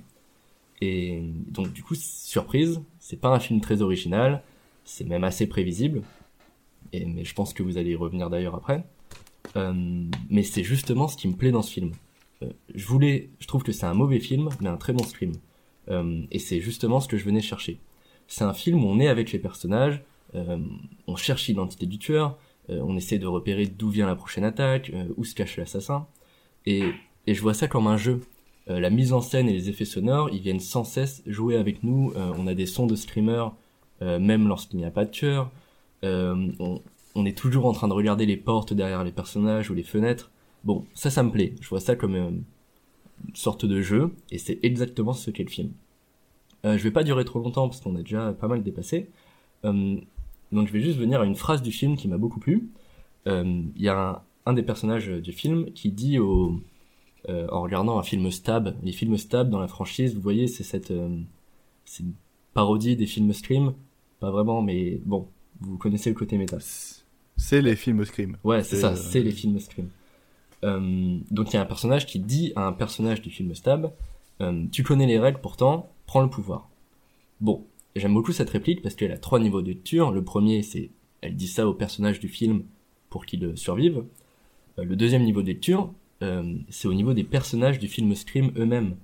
Euh, ils connaissent les règles des films d'horreur, ils, ils, en citent 45 dans, dans ce dernier volet ils connaissent les règles et pourtant ils se font toujours avoir. Ils continuent de se séparer, ils continuent d'aller tout seuls à la cave, ils continuent de, de, de faire confiance au moindre inconnu, euh, et ils continuent surtout de ne pas fuir le tueur et de retourner le voir. Bon, voilà. Euh, et le troisième niveau de lecture, et c'est le plus intéressant, et c'est pour ça que ça m'a plu, c'est que tu connais les règles pourtant, prends le pouvoir, et ben il s'adresse aux spectateurs. On connaît tous les règles des films d'horreur, on connaît tous les règles des slashers, et pourtant on a beau se préparer, bah, je trouve que Scream ça marche encore. On est encore surpris. Euh, je vais éviter de spoiler, mais il y a des scènes où euh, on s'attend à ce qu'une personne meure et au final le meurtre a lieu en plein jour sur un autre personnage. Bon, c'est un jeu, euh, c'est un jeu qui marche beaucoup, je trouve, dans ce dernier volet. Euh, mais je comprends que ça plaise pas à tout le monde parce que c'est aussi un film qui a des défauts même assez dégueulasses. Euh, je le trouve très cynique sur le côté méta. Je trouve qu'il se trompe un peu. Il est assez cynique et il fait en plus des trucs qu'il critique, pardon. Euh, notamment, il, il, va créer un personnage euh, des anciens opus en, CGI qui est dégueulasse. Enfin, je, je pense qu'on va tous être d'accord dessus. Et il a des faux raccords. Euh, bon, j'en avais parlé dans la critique sur le site. Mais il, passe d'une scène à l'autre, une scène où il fait plein jour à une scène où il fait nuit, nuit complète. Pour un film avec ce budget, je trouve ça un peu honteux, mais, mais voilà.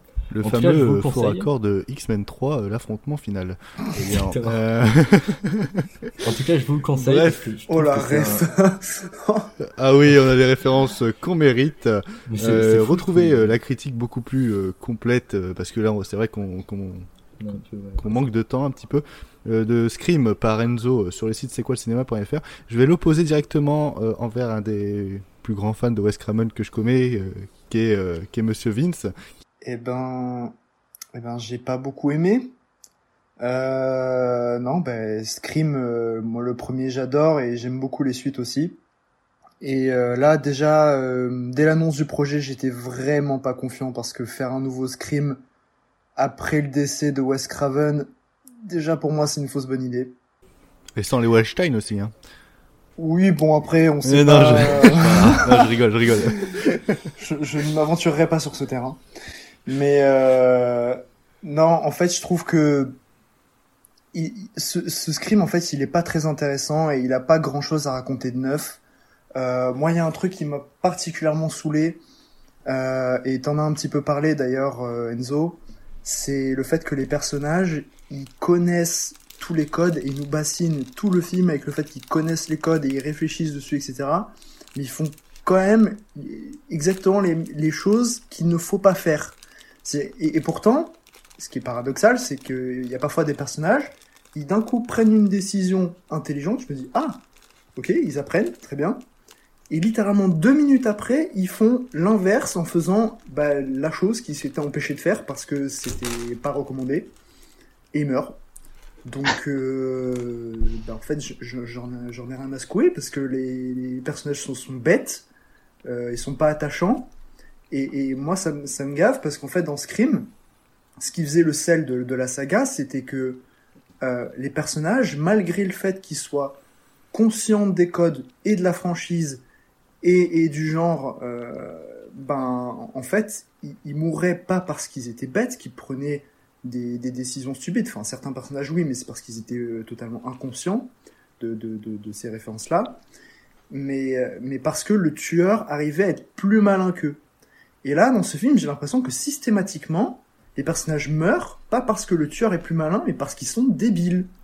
Donc euh, j'en avais vraiment marre en fait au bout d'un moment. euh, ça m'a saoulé et même euh, les anciens qui reviennent, bon bah oui, ça fait toujours plaisir de les voir, mais ils prennent pas toujours des décisions intelligentes. Donc ça ça m'a un peu gavé. Et puis ouais, en termes de mise en scène, je trouve que ça renouvelle pas forcément le truc. Après oui, il y a un espèce de ludisme et de qui est, qui- qui- qui est un petit peu fandard euh, sur les scènes de meurtre, mais euh, euh, bon, ça, ça porte pas grand chose. Et puis ce, côté méta là sur le sur l'Elevated Horror, il sert à rien en fait. C'est-à-dire que tu, tu retires la phrase où ils disent oh l'Elevated Horror, c'est pas un peu un télo, machin truc.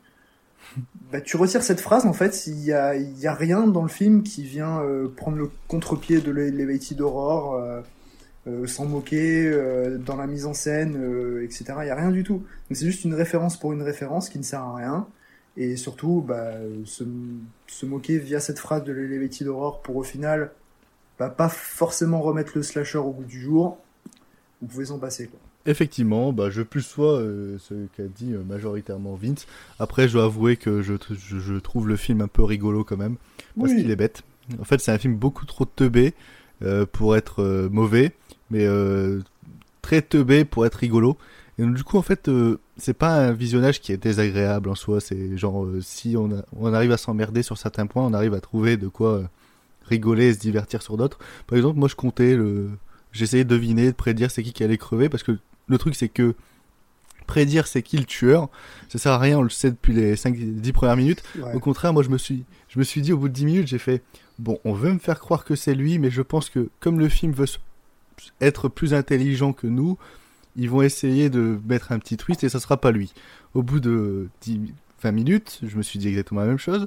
Au bout d'une trentaine de minutes, on se dit, bon, par contre, là, le justificatif de pourquoi t'étais pas dans cette pièce-là est complètement con. Ça, c'est- pour moi, c'est toi. Mais je dis, mais ça va pas être lui. Enfin, et ça peut pas être. Et quand on sait que c'est lui, j'ai fait bon. Bon, bon, bon, bon, bon, bon. Bah, franchement, ton, ton Woodenite, euh, il est vraiment à chier. hein. Et c'est con parce que moi j'aime bien Wedding Nightmare. Je trouve que c'est un, film qui est pareil, euh, teubé, mais complètement rigolo. Et, lui, arriver à reverser son concept dans, quelque chose de, beaucoup plus gras et de beaucoup plus. euh, Vas-y, on va s'amuser à faire du gore. Vas-y, on met du sang partout. Là, euh, il essaye de reverser le concept de Scream tout en refaisant la même chose. Donc c'est un mode bon. Je pense que cette suite n'a pas d'intérêt, mais en tout cas, si elle peut vous divertir une petite soirée, pourquoi pas. Surtout profitez-en, vous avez la chance d'avoir un film d'horreur là qui sort interdit au moins de 16 ans, donc sans les gamins, et en plus sans popcorn. Donc si vous voulez avoir une bonne séance de film d'horreur, allez-y. Euh, Au moins vous aurez pas de trou du cul. Euh, Bref, c'était euh, l'avant-dernier film de cette sélection, les films à ne pas en manquer. On va essayer d'accélérer parce que c'est vrai que là ça traîne en longueur, mais bon, vous nous excuserez hein, parce que comme toutes les premières fois, parce que c'est la première émission, c'est un petit peu tordu et pas très, euh, pas très parfait. Euh, nous allons terminer cette section des films à ne pas manquer avec euh, un film qui nous est conseillé par Vince, c'est euh, PTU de Johnny To.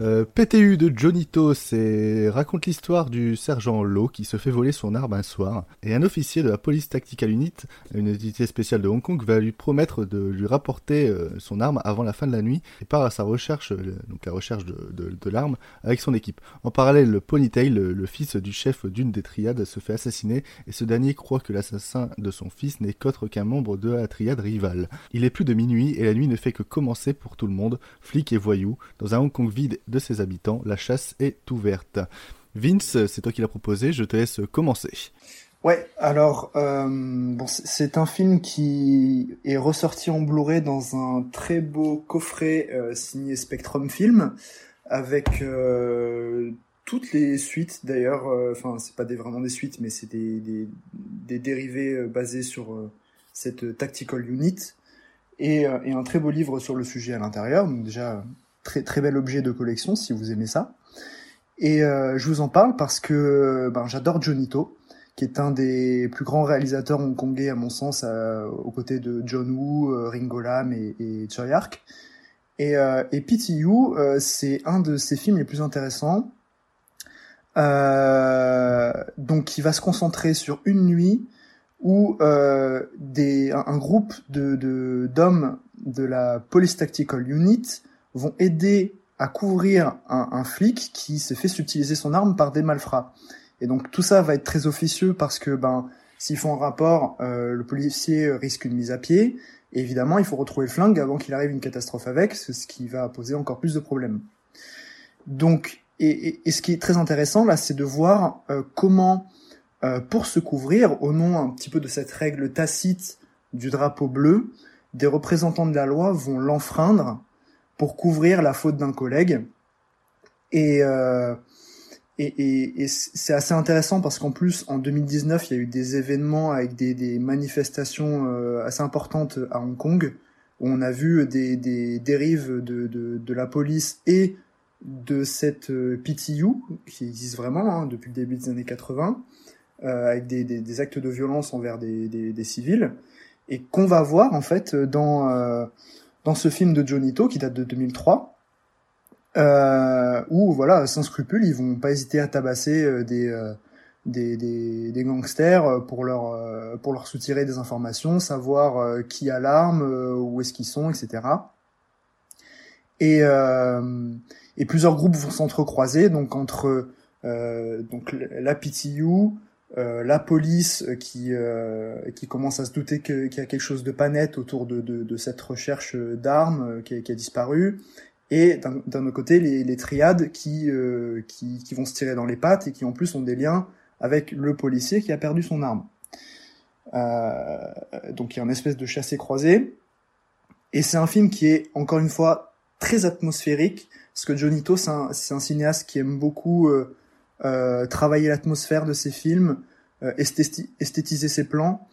Et euh, je trouve que l'atmosphère est, est, est, vraiment assez planante, avec quelques musiques de jazz assez bienvenues.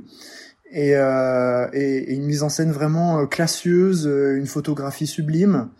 Et, et ouais, on a vraiment l'impression d'être immergé dans, dans les rues de Hong Kong avec eux à, à vraiment se promener euh, et, euh, et, essayer de trouver ces, ces, cette fichu, euh, ce, ce, fichu flingue quoi. Et euh, donc il y a, y, a, tout un jeu de pistes qui, qui, se, qui se déroule jusqu'à mener à, à, une fusillade finale euh, absolument incroyable. Enfin, c'est vraiment un, un, bijou de mise en scène et, euh, et, ce que j'adore chez Jonito, d'ailleurs, dans, dans, dans, dans, ses fusillades, c'est sa façon de, de, de, cadrer ses personnages, de les placer dans le cadre, qui est toujours hyper précise euh, et qui me rappelle beaucoup le, le travail de Kurosawa. Et c'est pas anodin parce que bah, D'ailleurs, euh, le, pitch du, film fait un petit peu penser au film Chien enragé de, Kurosawa, dans lequel Toshiro Mifune incarnait un, policier qui perd son arme.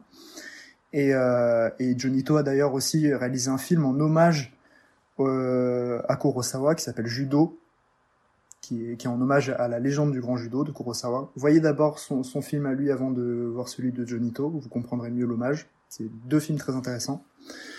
Et, et, et, donc voilà, on arrive à cette fusillade finale qui est absolument incroyable. Et de toute façon, toutes les fusillades filmées par Jonito sont, sont géniales. Il faut, il faut les voir. Donc euh, Jonito, c'est un cinéaste passionnant qui, qui a pas fait que des films de, de, de qui a pas fait que des polars ou des films de triade, euh, qui s'est illustré dans plein d'autres genres, mais mais euh, mais ouais, c'est là où il a le plus brillé et et c'est vraiment un film à voir et à découvrir aussi dans ce beau master HD qui est sorti chez Spectrum Film du coup. Et, euh, Acheter du support physique. Exactement. Acheter du support physique. Euh, Will, tu l'as vu un petit mot dessus? Oui, alors euh, bah du coup, euh, bah, c'est vrai que c'est un film qui est très très bien, enfin comme Vince le disait.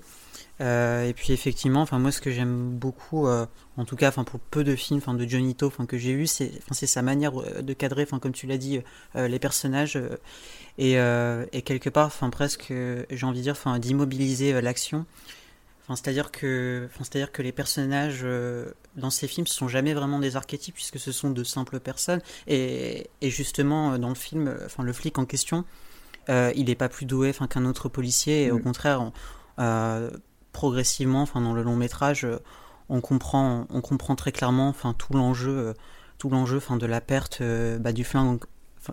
Enfin, du flingue euh, en question, enfin ce que ça dit en fait pour lui et, et, euh, tout simplement, enfin ce que ça peut entraîner comme conséquence euh, sur le personnage. Et sinon, après, voilà, enfin, c'est vrai que l'atmosphère, elle est, elle est toujours, elle est toujours impressionnante. Enfin, le travail sur le son, enfin, sur les gunfights aussi, majestueux. Après, en termes de narration, c'est très maîtrisé aussi.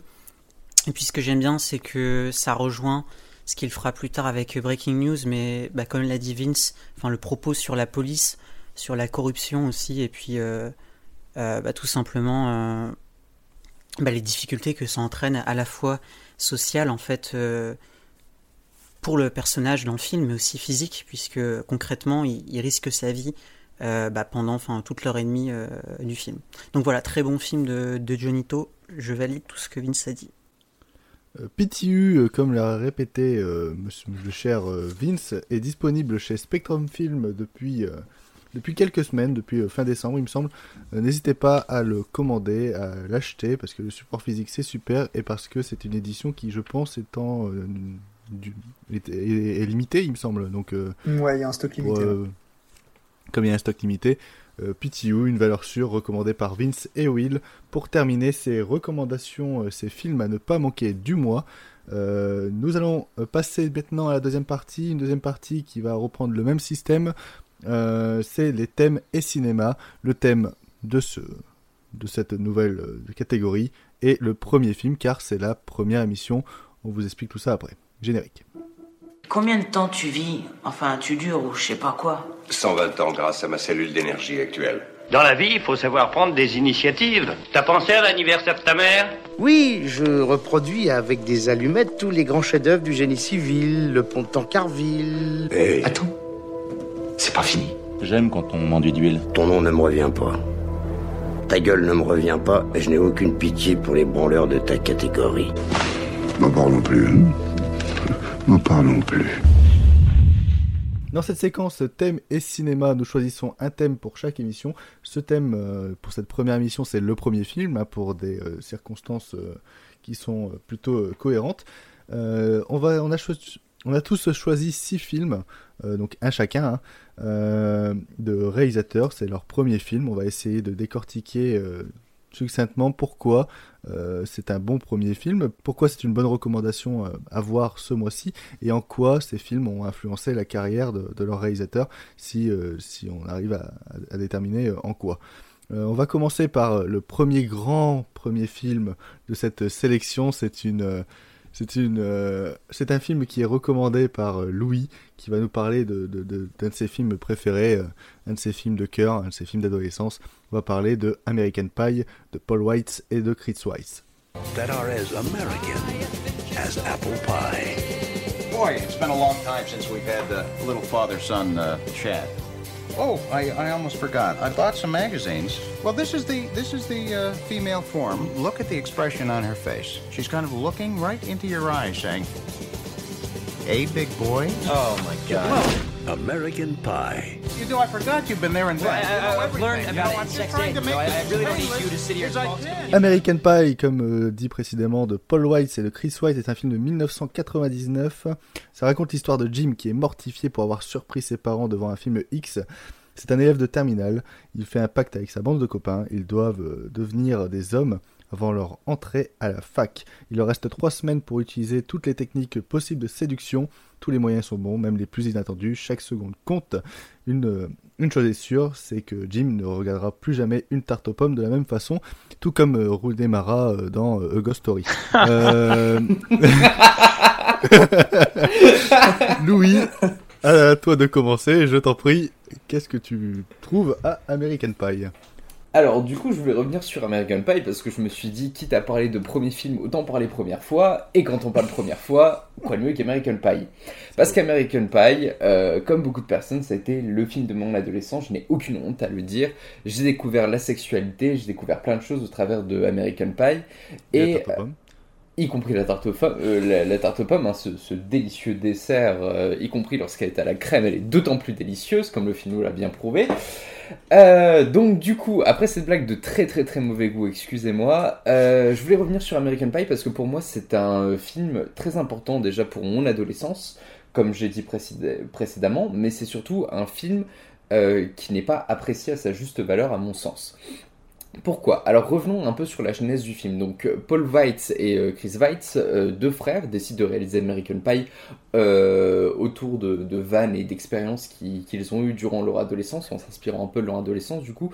Ensuite, par, la suite, pardon, ils, ils se sont quand même séparés pour leur carrière, avec Chris Weitz qui a notamment réalisé À la croisée des monts, La boussole d'or, que je n'ai pas revu depuis très longtemps, mais qui dans mes souvenirs était à la fois excellent et à la fois pas terrible. Mais attends, attends, c'est c'est le mec qui a réalisé American Pie qui a réalisé ce film. Oui, c'est euh, un des deux mecs qui a réalisé American Pie qui a réalisé À la croisée des monts, La boussole d'or. Rien à voir.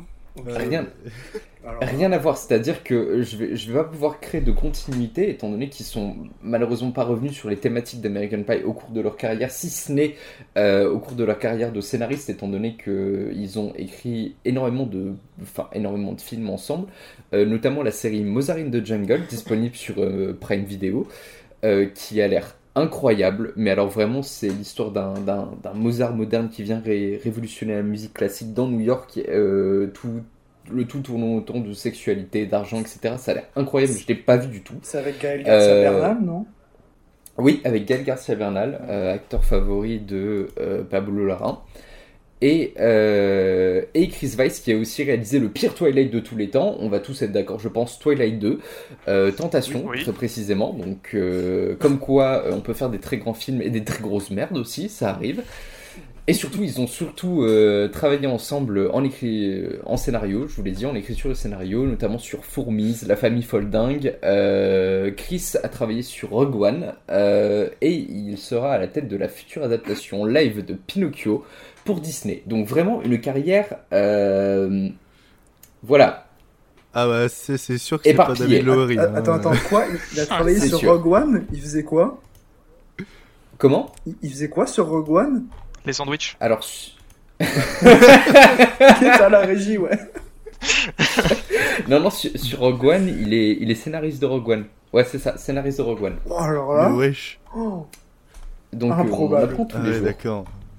On en apprend tous les jours. Et donc du coup, je voulais revenir sur euh, American Pie, qu'on considère souvent comme une euh, comédie euh, beau, vulgaire, débile, alors qu'en réalité, pour moi, elle a toujours, euh, elle m'a toujours accompagné dans le sens où elle est porteur de ou porteuse, je- un peu, un peu perdu, porteuse.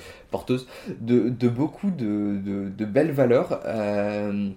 Je citerai quelques scènes, mais avant je vais revenir sur les acteurs. Donc on a dans, dans les rôles principaux euh, Jason Biggs qui joue euh, Jim, qui n'a malheureusement pas eu une, carrière très, très intéressante plus tard. Sean William Scott, sur lequel j'aimerais beaucoup revenir, dans le rôle de Steve Stifler, qui est un peu le comic relief de la saga American Pie, euh, mais qui est un acteur formidable, qui joue formidablement bien dans la, dernière, le, remake de L'Arme Fatale qui était sorti en série et que je vous recommande fortement parce que c'est une superbe série. Chris Klein dans le rôle de Oz, Thomas Ian Nicholas dans le rôle de Kevin et dans le rôle de Paul Finch alias Poskaka, Eddie Kay Thomas euh, euh, que j'aurais aimé voir dans plus de films mais que malheureusement je n'ai vu que dans American Pie donc pour moi ça sera toujours Poskaka de American Pie. Mais voilà euh, et donc du coup, American Pie, comme je vous le disais, pour moi, c'est cette euh, saga de films sur l'adolescence qui est beaucoup plus intelligente qu'il n'y paraît, étant donné qu'on est là pour parler de cul, mais euh, surtout avec respect. Je citerai quelques scènes pour ça, notamment toutes les scènes entre euh, Jim et sa petite amie euh, qui est euh, slovaque ou qui vient des pays de l'Est. Je, je- je ne saurais plus vous donner sa La scène de striptease là, Oh. qui est absolument dingue. Oui, la scène de striptease qui est Nadia, c'est ça, euh, qui, est euh, originaire des pays de l'Est, dont qui, dans une scène de striptease absolument dingue, euh, va toujours venir euh, rassurer Jim, lui dire que c'est pas grave ce qui lui arrive. Euh, sans, aucun spoil pour, pour le film, il arrive quelque chose qui euh, n'est pas très sympathique. Quand, quand, ça arrive à un jeune homme, notamment à cet âge-là, on a un peu honte sur le moment. Elle vient tout de suite le rassurer, lui expliquer que tout va bien. Et c'est euh, une démarche que je trouve très féministe dans la saga American Pie, c'est que la femme vient expliquer au jeune garçon un peu désabusé par sa sexualité, parce qu'ils ont tous été dopés au porno, parce qu'ils ont tous connu leur sexualité avec ça et parce que American Pie n'était pas là pour leur apprendre que non, on ne demande pas à une jeune fille de lui faire une euh, de pratiquer une fellation en lui disant suce ma poule bébé. Euh, on lui demande plutôt gentiment en essayant d'accompagner les choses avec des caresses, des tendresses et des bisous. Et ça, c'est des trucs qu'American Pie apprend. Et c'est pour ça que je trouve dingue euh, ce, cette réputation horrible qu'ont les films euh, American Pie qui sont pourtant euh, vraiment vecteurs de respect, d'apprentissage et surtout d'un dialogue très ouvert sur la sexualité que j'aurais aimé retrouver dans beaucoup d'autres films plus tard, mais qui malheureusement ont, été enterrés par le système hollywoodien qui est venu détruire cette saga, euh, dont euh, je ne retiendrai que les 4 autres plus pr principaux, à savoir American Pie 1, le 2, qui est pour moi un des meilleurs teen movies de tous les temps. American Pie 2, c'est un chef-d'œuvre. Euh, American Pie Reunion ou American Pie 3 en France, qui est une, merde immonde, une catastrophe, et American Pie 4, qui a le mérite d'être euh, sympathique. Mais tous les autres, vous pouvez les oublier. Mais je vous conseille fortement ce mois-ci la saga American Pie pour tout ce qu'elle pourrait apporter euh, à un adolescent et pour surtout ce regard bienveillant qu'elle a sur la sexualité, euh, sur l'adolescence et sur ce que c'est que de grandir dans un monde où on a grandi avec le porno, où on a grandi avec les magazines de papa et où derrière on a tous été un peu perdus en notre sexualité un jour. Je vous la recommande fortement pour ce mois-ci. C'est tout. Euh, Est-ce que quelqu'un veut rajouter quelque chose? Sinon, on passe à la recommandation euh, prochaine. Euh, je sais que Vince aime beaucoup aussi le premier American Pie. J'aurais pas grand chose à dire, ça fait un moment que je les ai pas vus, mais euh, c'est vrai que je recommande aussi l'American Pie, euh, en tout cas essentiellement ceux avec le, le cast original. Euh, et pour tout ce que tu as dit, c'est que hum, malgré tout l'humour potache, il y a une certaine, une certaine tendresse qui, qui se dégage et une certaine bienveillance. Et, euh, et, les personnages sont tous attachants, drôles. Et euh, ouais, enfin moi c'est un des films cultes de, de mon adolescence aussi. Et, et euh, j'ai d'ailleurs le, le Blu-ray de, des deux premiers. Mais c'est vrai que c'est un film qui mérite le revisionnage parce que c'est vrai que j'avais euh, cette ce cliché de, du film bof et le film un peu un peu un peu couillon et finalement c'est vrai qu'en l'ayant revu c'est un film qui m'a beaucoup fait marrer et on y trouve cette cette tendresse. Euh, on va passer maintenant à la recommandation de Enzo. Enzo qui veut nous parler. Euh... Enzo qui veut nous parler de Monty Python Sacré Graal de Terry Gilliam et Terry Jones. See it again for the first time on the big screen. Your mother was a hamster and your father smelt of elderberry. Or if you've never seen it, see it now for the first time. Or see it for the first time since you last saw it. Or if you're very old or very ill, see it for what may be the last time. I'm not dead. I think I, I could pull through, sir. Monty Python and the Holy Grail. Back in cinemas for the first time since the last time. God be praised. Monty Python, euh, Sacré Graal de Terry Gilliam et Terry Jones, euh, ça raconte l'histoire du roi Arthur et des chevaliers de la table ronde encore, qui se lancent à la conquête du Graal, chevauchant des fantomatiques montures dans, dans un bruitage de noix de coco cognées. Euh, la petite troupe va devoir passer mille épreuves, dont un chevalier à trois têtes, des jouvencelles en chaleur, voire même un terrible lapin tueur. C'est vrai qu'on dirait un petit peu le synopsis de The Green Knight, sauf qu'ici c'est un peu plus drôle.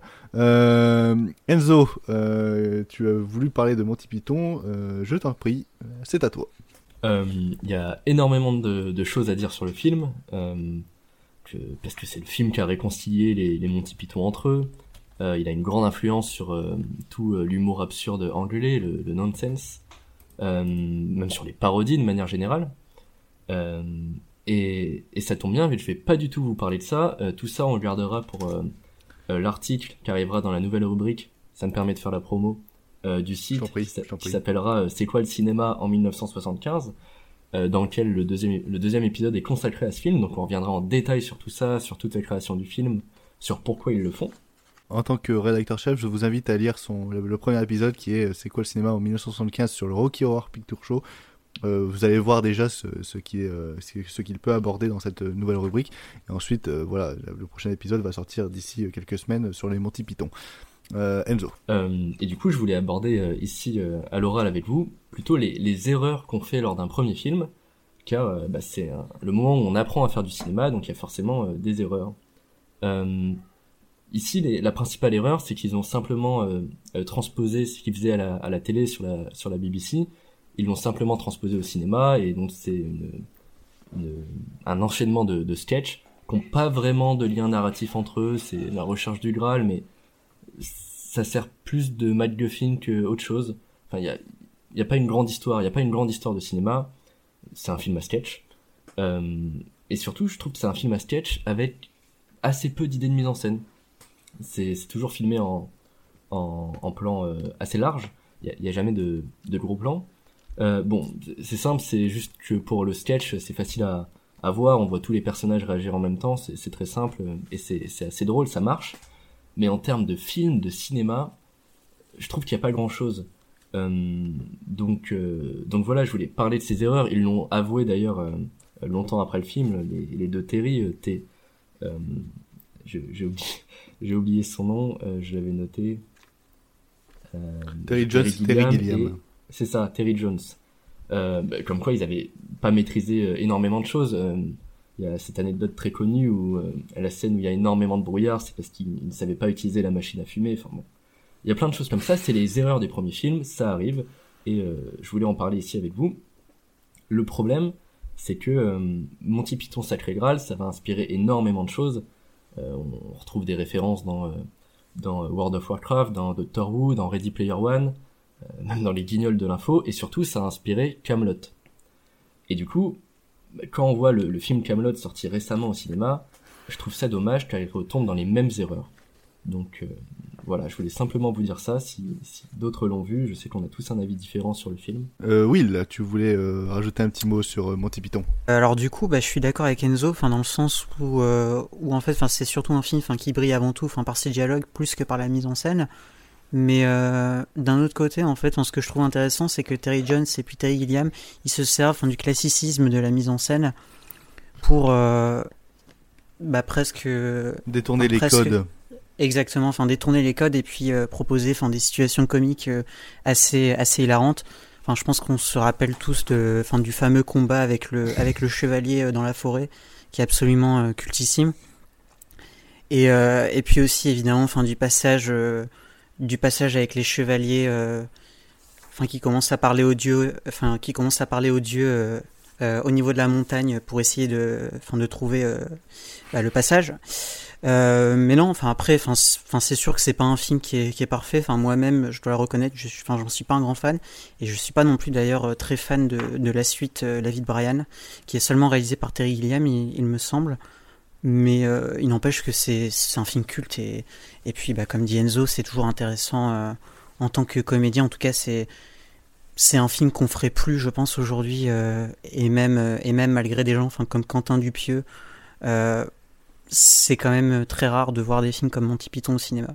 Effectivement, c'est que la, la, mise en scène euh, paye pas de mine. Enfin, ça se voit que c'est fauché et que qui débute, donc il y, a plein de d'erreurs et c'est pas super inspiré au niveau euh, euh, travail visuel, voilà, vraiment cinématographique.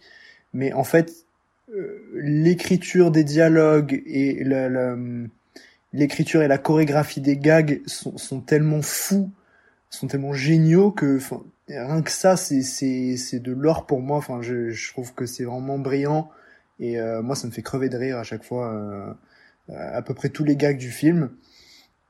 Euh, J'ai pas vu beaucoup d'autres Monty Python. Mais euh, celui-là, pour l'instant, c'est mon préféré. Et, euh, et ouais, il y a énormément de gags. Des, fois, je me remate des scènes euh, comme ça et je, je, je rigole très fort. Et euh, c'est vraiment conseillé si vous aimez euh, des, des, sortes de, parodies de Moyen-Âge avec des personnages complètement fous et, et, et débiles. Ça, beaucoup vous fait rire, hein, certainement. Si vous aimez l'humour des nuls, hein, euh, tout simplement. hein, Ouais, ou des inconnus, nuls, euh, voilà, les, les voilà, choses c'est ça. comme ça. euh. Ce genre de parodie, si vous avez jamais vu Mm. Monty Python, vous allez pouvoir le, vous pouvez euh, le voir. D'ailleurs, Mm. il est sorti euh, dans une collection very classique à la Fnac, une collection qui reprend plein de films qui n'ont jamais été édités en Blu-ray, et donc du coup, c'est il y a un magnifique master et il y a toutes les versions. Même si, je, vous- voilà, je pense qu'on sera tous d'accord pour vous conseiller le film en, en VO sous-titré, Mm, euh, bah, tant les, les vannes sont sont euh, sont euh, du pays d'origine. Donc euh, c'est vrai qu'au niveau de la traduction, sinon c'est un peu compliqué et même les acteurs, leur intonation de voix, euh, c'est Ouais, presque inimitable. les, les voix, les, les, les accents qu'ils ont, enfin, c'est, ça apporte encore plus aux gags en eux-mêmes, donc c'est, euh, c'est vraiment super Ouais. drôle. C'était Monty Python, la recommandation d'Enzo. Euh, voilà, il est disponible sur Netflix et en Blu-ray DVD euh, à la Fnac dans la collection euh, Very Classique. Euh, nous allons euh, ensuite enchaîner sur euh, 12 hommes en colère de Sidney Lunettes, ce qui va permettre de, de réveiller Jack. Euh, Oui. Twelve men turned into 12 clawing animals. Kill them out! Kill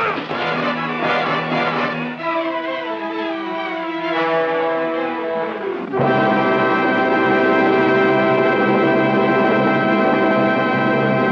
12 hommes en colère, un film de 1957 euh, réalisé par euh, Sidney Lumet, raconte l'histoire d'un jeune homme d'origine modeste accusé du meurtre de son père et risque la peine de mort. Le jury composé de 12 hommes se retire pour délibérer et procède immédiatement à un vote. 11 votes coupables, or la décision doit être prise à l'unanimité. Le jury qui a voté non coupable, sommé de se justifier, explique qu'il y a un doute et que la vie d'un homme mérite quelques heures de discussion. Il s'emploie alors à les convaincre un par un. Jack, c'est ta recommandation du mois. C'est une très grosse, un très gros morceau. Jack, la parole est à toi. Bien, écoute, j'aimerais commencer avec euh, une toute petite anecdote sur la sélection de ce film. Figure-toi que moi-même, et pourtant c'est un de mes films préférés, j'ignorais que c'était un premier film. En fait, ça m'était tout simplement pas venu à l'esprit, tellement le film, à mon sens, est éloquent et impressionnant. Il est passionnant. Et il a fallu que Vince me rappelle que c'est un premier film pour, bah, que je, me jette dessus, hein, parce que je trouve le film incroyable. Alors, pour user un peu moins de superlatifs et vous expliquer pourquoi, bon déjà, euh, il est important de préciser que c'est un, huis clos, donc, qui va confiner euh, euh, 12 hommes qui vont devoir délibérer donc euh, pour euh, sauver ou tuer indirectement euh, quelqu'un.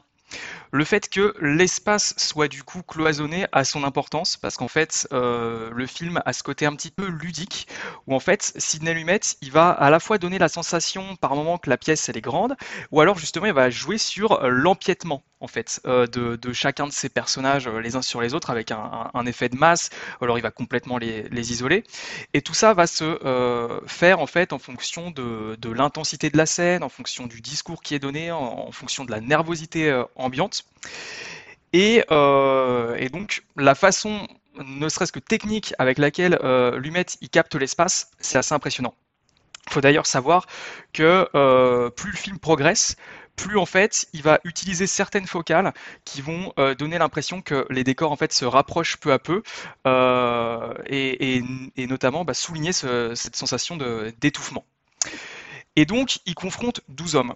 Confronter 12 hommes, c'est confronter également euh, 12 opinions, et là est tout le, tout le principe du film, puisque en fait, bah, le, le but c'est de confronter les avis, les discours, et donc, euh, dans une moindre mesure, les individus. En fait, ce qui, ce qui, va, qui va faire principalement, c'est euh, eh bien, tout simplement euh, confronter euh, la société. Il va, euh, du coup, pour cela, eh bien, euh, recruter, hein, si je puis dire, des hommes au profil différent, alors pas seulement physique, hein, mais euh, il va recruter des gens qui ont des métiers différents, qui, du coup appartiennent à une classe sociale différente, euh, qui ont une éducation différente et également leurs préjugés. Tout ça, en fait, il, va, il, va, il va le remuer, il va l'agiter euh, pendant, tout le long du film. Ça va lui permettre du coup de sonder la société par le biais de la différence, premièrement, mais également par euh, la recherche d'un objectif commun. Puisqu'en fait, le but, bah, c'est que tout le monde tombe d'accord, que ce soit à la fois pour euh, eh bien, condamner la personne que pour la sauver. Donc, euh, c'est un exercice euh, passionnant, ne serait-ce que pour l'usage du, bah, du verbe, hein, le- le- les dialogues, qui sont extrêmement précis et éloquents et surtout efficaces. Et, euh, et, également, il va pas utiliser que les mots, même si c'est ce qui prime, et j'y reviendrai juste après. Mais il va également parfois faire euh, usage en fait de ce qu'on pourrait appeler une force physique, avec le charisme de certaines euh, personnes, leur comportement, et également l'influence, parce que tout le but c'est d'influencer également les jeux. Il y a un espèce de concours d'éloquence en fait qui se fait dans le qui se fait dans le film et qui fait que bah y a des gens clairement qui vont apparaître comme des bergers et d'autres des moutons. Et donc, comme je le disais, 12 hommes en colère, c'est avant tout des mots. C'est une ode à la à l'éloquence. Et en fait, la chose, elle est tellement bien faite qu'elle implique forcément le spectateur à un moment ou à un autre. Parce que lui aussi, il a forcément son avis. Lui aussi, il a des jugements moraux. Et lui aussi, du coup, il va être euh, impliqué dans, dans cet échange à prendre parti ou non. Il y a peut-être un personnage, celui d'Henri Fonda, qui apparaît euh, du coup comme l'anomalie et donc comme le héros. Et donc forcément, on va plus se rattacher euh, à lui parce que bah, c'est lui qui va poser les questions, c'est lui qui va décider d'entamer le débat. Mais néanmoins, je trouve qu'il y a quand même une vraie pluralité, dans les avis. Euh, on n'a pas simplement un mec qui va qui va avoir la vérité absolue et tout le monde va devoir l'écouter. Il y a vraiment un débat et c'est euh, constructif, c'est pertinent, c'est euh, et à mon sens, c'est vraiment une, une très très grande euh, un très très grand segment de cinéma. Et du coup, je mettrai quelques mots pour finir sur les sur les acteurs. Je trouve qu'ils sont tous parfaitement employés, tous parfaits dans leurs costumes euh, et comme je disais, voilà, tous euh, tous bien différents, tous bien distincts. Euh, il capte parfaitement la personnalité de chacun, donc par la mise en scène, mais également la, direction de l'acteur avec leur emplacement dans le cadre notamment. Et surtout, bah, comme je l'ai dit, Henri Fonda qui est exceptionnel. Je l'ai pas encore vu dans de dans beaucoup de films, mais je trouve que là, c'est clairement l'un de ses meilleurs rôles et, je trouve qu'il bah, crève l'écran en fait, tout simplement euh, tout du long. C'est toujours étonnant de se dire que, que c'est un premier film en fait, tellement c'est une masterclass absolue. C'est considéré comme un des plus grands films de tous les temps et, et c'est pas pour rien. Et le, gars lâche ça euh, avec son premier long métrage, c'est assez dingue. Euh... Après oui, je, je, valide tout ce qu'a dit Jack. Euh, et, moi, ce qui vraiment, ce qui me passionne dans ce film, c'est les bon, la mise en scène est, est, est fabuleuse, mais c'est les, les, dialogues avec cette pluralité de points de vue, euh, et on, on, voit à quel point c'est difficile quand tu as plusieurs personnes qui viennent de milieux sociaux différents, qui ont des idées différentes, qui ont des, des âges différents, de tous les faire adhérer à une même idée. Et, et, et en fait, je trouve ça juste... Euh, Enfin, c'est un pamphlet humaniste euh, qui, est d'une grande beauté, je trouve, de, de de pas tout de suite vouloir condamner, parce que l'objet c'est de savoir si oui ou non il juge coupable euh, un, un, un, jeune euh, de, de, de, de, parricide et il risque la peine de mort. Et même si beaucoup de choses l'incriminent, ça vaut le coup quand même de se repencher sur tous les éléments pour savoir s'il y a quand même une infime possibilité pour qu'il ne soit pas coupable, parce que c'est ça l'enjeu, c'est de savoir s'il y a un doute raisonnable de sa, non-culpabilité, auquel cas il ne peut pas être jugé coupable. Et, je trouve ça en fait euh, passionnant euh, de, voir euh, à, quel point la, la, façon dont on te présente les éléments d'une enquête peut énormément jouer sur ta sur la perception que tu en as et les conclusions que tu peux en tirer. Et c'est d'autant plus difficile quand tu as des individus qui, qui, sont tous différents, euh, qui, qui, doivent euh, réfléchir dessus et avoir le, le, le, le, pouvoir entre les mains de condamner la vie d'un individu. Et, et c'est quelque chose à ne pas prendre à la légère, et c'est un, un, des sujets du film d'ailleurs. Mais bref, voilà, euh, immense film, euh, très grande performance de d'Henri Fonda. Enfin, c'est un, un, classique absolu qui est malheureusement toujours per pertinent à l'heure actuelle. Et voilà, faut le voir au moins une fois dans sa vie, ça c'est certain. Je suis totalement d'accord avec ce qu'a dit Vince. Juste pour euh, repréciser concernant euh, l'importance des mots, et ça va joindre justement ce que disait Vince, c'est qu'en fait, euh, bah, le discours il est plus que primordial parce qu'en fait, juste en se référant au synopsis, on se rend compte que de simples mots en fait, euh, bah, en fait, peuvent déterminer la vie ou la mort de quelqu'un. C'est dire à quel point le discours, dans un contexte précis certes, mais même de manière globale, peut être important en fait. Tout le pouvoir du discours est là en fait. Évidemment, enfin, 12 hommes en colère, c'est un immense film, mais moi, ce qui, ce qui me touche énormément. Euh, enfin, ce qui me touche énormément, en fait, c'est tout le regard autour de la justice américaine qui, qui malheureusement parfois sombre en fait dans les dans les déboires, enfin, de l'impartialité, dans le sens où les juges euh, vont vont bien évidemment juger en fait, enfin les enfin les accusés, mais mais sans prendre mais sans prendre en compte telle considération. Euh, et puis, euh, et puis, enfin, tel fait objectif, ce qu'on a moins en France, puisqu'en France, on est dans un système, enfin, de droit positif qui se réfère beaucoup plus aux lois. Là, euh, où, enfin, c'est vrai qu'aux États-Unis, c'est essentiellement référencé en fait, enfin, comment dire, enfin, comment dire, enfin, c'est référencé, mais mais du coup, enfin, sur des anciennes décisions de justice, ce qui fait que l'enjeu dans le film, c'est de savoir, enfin, si l'homme il est coupable ou pas de viol, tout simplement, enfin, parce qu'on a jugé un autre homme, euh, enfin, de telle manière. Alors qu'en réalité, et, et j'ai envie de dire, enfin, c'est tout le combat en fait, enfin, d'Henri Fonda dans le film.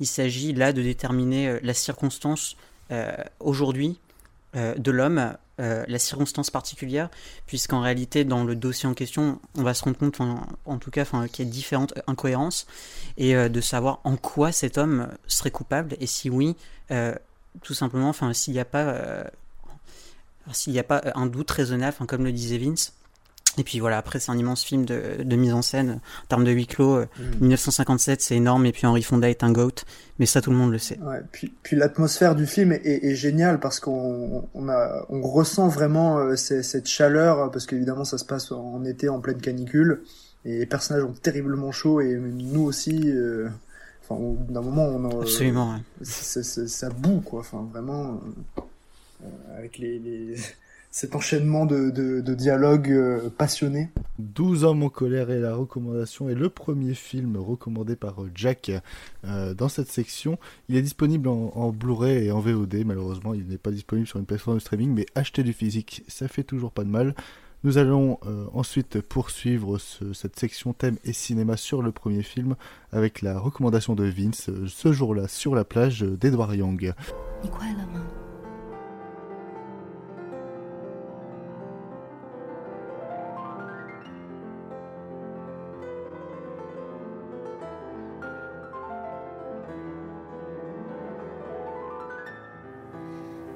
在这次消失以前，我几乎都可以感觉得到，他会消失一阵子，然后又会回来。Ce jour-là, sur la plage d'un film de 1983, c'est le premier film de Edward Young. Le film suit euh, Lynn Jali, fille du médecin du village, qui a été enlevée avec euh, sévérité et a été euh, protégée jusqu'à son adolescence. Quand Jali termine ses études, son père veut lui imposer un mari. se rappelant l'expérience de son frère que son père avait empêché d'épouser celle qu'il aimait, Lynn Jali prend alors la décision la plus importante de sa vie. Euh, elle s'oppose aux accords pris par son père, quitte la maison et épouse hâtivement euh, Cheng Dewei, un jeune homme euh, qu'elle a connu lorsqu'elle était au lycée. C'est la recommandation de, Vince. Vince, je t'en prie, parle-nous un peu de ce jour-là sur la plage.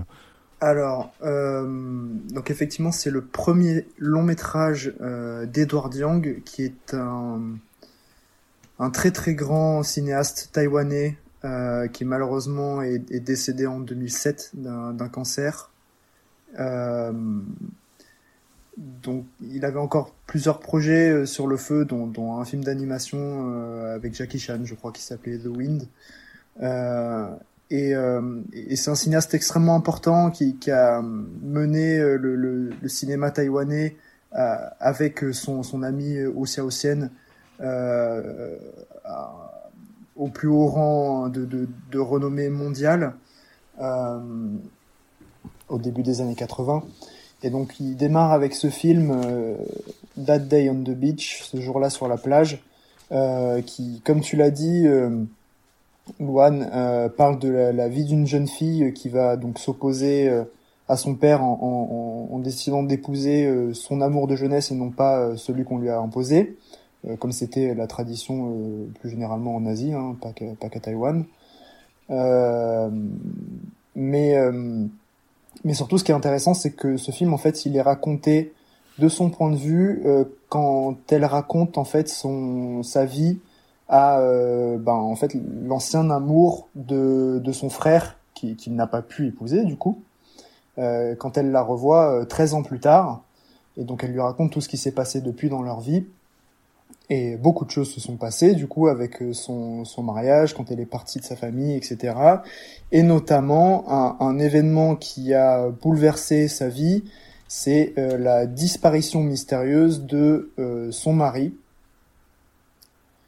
Et, et le film tourne au- autour de, de ce mystère tout en racontant toute sa vie, ce qui va permettre de mettre en, en lumière euh, ben en fait tout, euh, toutes les décisions qu'elle qu'elle a- qu'elle aura pu prendre au cours de sa vie et après cette disparition et qu'est-ce qui fait que, euh, que, que son couple allait mal, etc.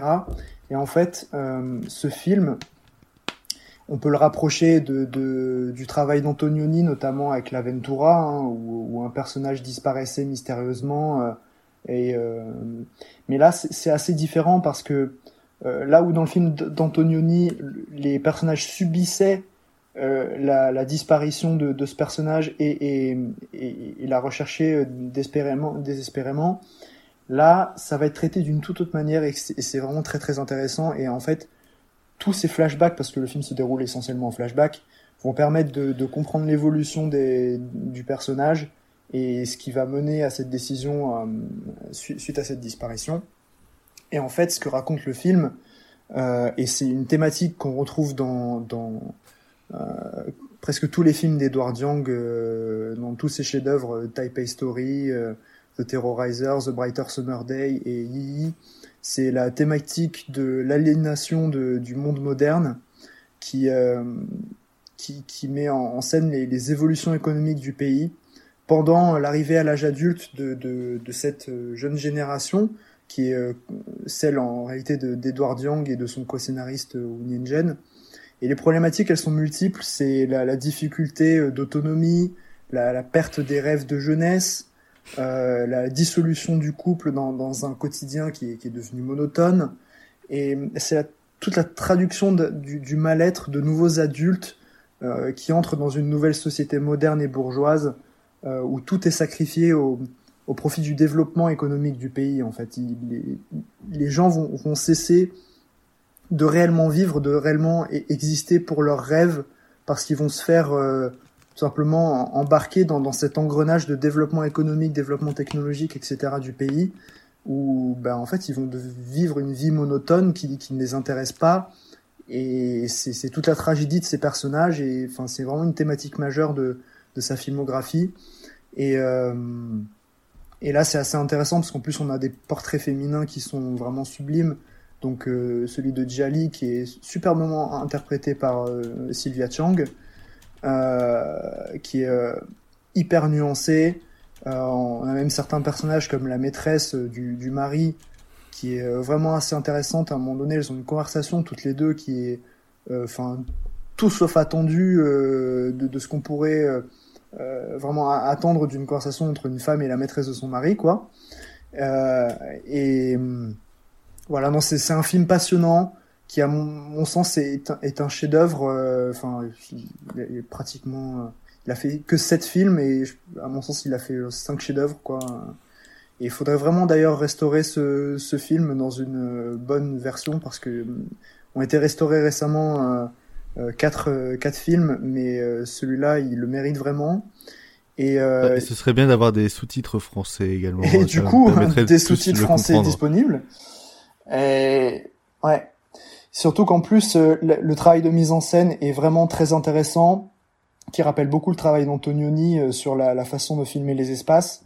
Et il y a la photo très belle aussi d'un jeune directeur photo dont c'était le premier long métrage, qui est Christopher Doyle, le chef opérateur de, de Wong notamment. Ah, euh, oui, d'accord. Donc, Donc, euh, ouais, ça, euh, ça explique beaucoup de similitudes. euh, Voilà, dans- donc euh, voilà, c'est un film euh, sublime que, que je recommande à tout le monde et c'est une plutôt bonne porte d'entrée euh, dans la filmographie d'Edward Young. Mais si vous pouvez pas voir celui-là, parce que vous le trouvez pas, enfin vous pouvez très bien commencer par Taipei Story, ça se rejoint assez largement dans, dans les thématiques. Je dois avouer que je l'ai vu, mais je l'ai vu en VO sous-titré anglais, et comme je suis pas bilingue, euh, j'ai juste été séduit par l'ambiance et les images, et rien que pour ça, je, je vous recommanderais euh, personnellement. Euh, Will voulait dire un petit mot pour conclure? Ouais, bah du coup, enfin Vince, enfin je pense qu'il a parfaitement résumé, enfin ce qu'est le film. C'est vrai que c'est un grand film humaniste, et puis comme d'habitude, enfin comme tu l'as dit, c'est aussi un film tout simplement, enfin sur le passage de temps et puis des illusions tout simplement euh, bah, des hommes et surtout là, en tout cas pour le film, enfin de la femme. Et puis euh, c'est un cycle d'apprentissage. euh, Enfin c'est-à-dire que dans ces films, il parle, c'est vrai, de la transition économique, mais il parle surtout enfin de la transition euh, enfin des transitions de vie euh, enfin dans le sens où les personnages sont en constant apprentissage et, euh, et ce qui est dommage malheureusement c'est que ce film là on a tendance à oublier parce qu'on retient seulement euh, Yii et puis euh, et puis euh, et puis son grand film euh, A Brighter Summer Day c'est ouais. ça mais euh, mais voilà enfin comme tu dis c'est un magnifique film et puis euh, direction artistique parfaite et euh, en plus de ça on a une actrice je pense on peut le dire qui est euh, magnifique C'était euh, ce jour-là sur la plage d'Edward Young, euh, film que euh, vous pouvez retrouver. Euh, vous pouvez retrouver euh, pour pas aller plus loin. Euh, nous allons euh, passer à, à l'avant-dernier film de cette catégorie thème et cinéma sur le premier film où c'est euh, Will et seulement Will parce que c'est y a que lui qui l'a vu qui va vous parler de Boy Miss Girl de Léos Carax.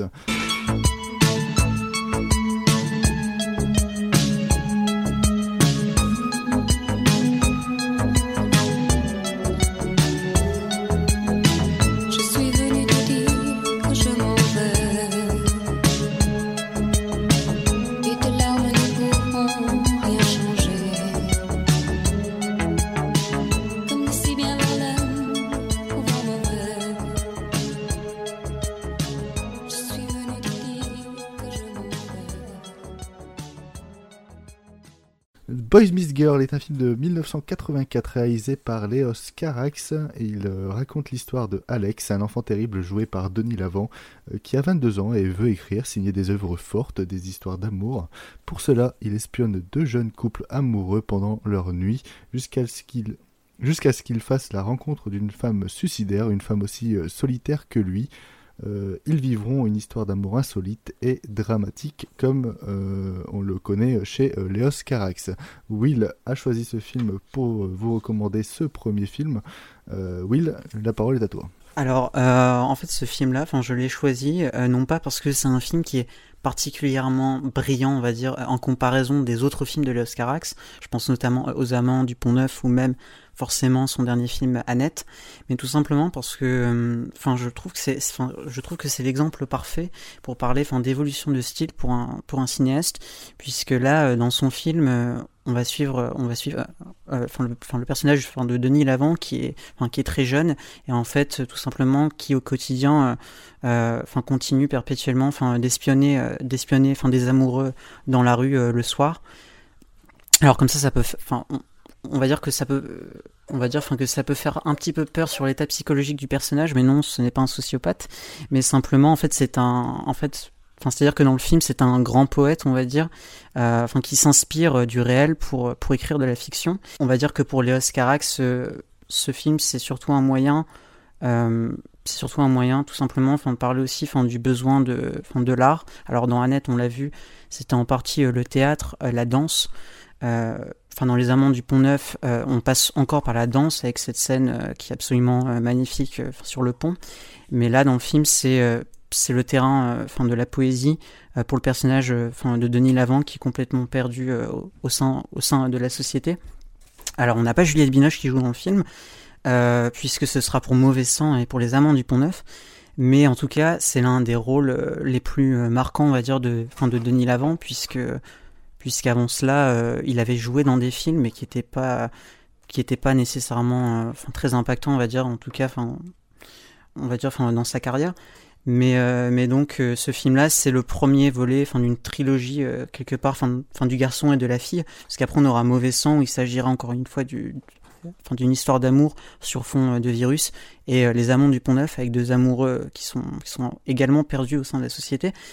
Mais euh, ce film, il est surtout intéressant parce que ça permet aussi, enfin, d'illustrer que le cinéma de, enfin, de Carax, il a évolué, enfin, vers quelque chose de beaucoup plus adulte, dans le sens, dans le sens où, en fait, dans ces trois premiers films, on, va suivre, enfin, de jeunes personnages qui sont encore perdus et qui se cherchent, qui se cherchent, on va dire, enfin, sentimentalement parlant et aussi socialement, mais, mais dans des films comme Annette, Et même du coup, enfin dans, enfin dans euh, Motors, on a l'impression que Léos Carax il réfléchit davantage son cinéma, il prend, il prend plus conscience, on va dire, enfin de ses références, puisque ici euh, on a essentiellement enfin des influences, enfin de nouvelles vagues, mais qui sont pas encore enfin totalement euh, maîtrisées. On pense notamment au cinéma de Jean Cocteau.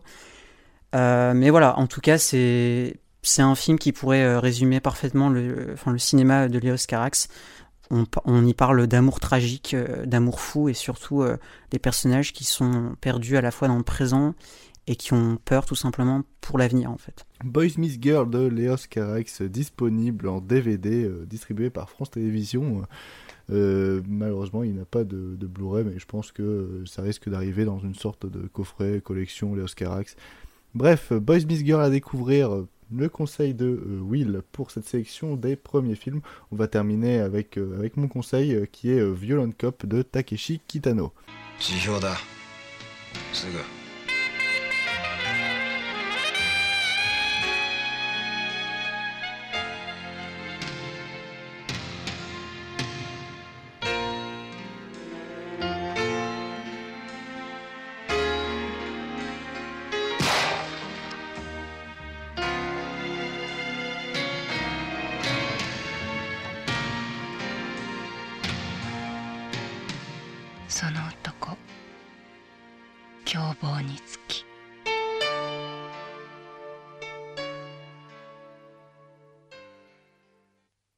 Violent Cop est un film de 1989 de Takeshi Kitano.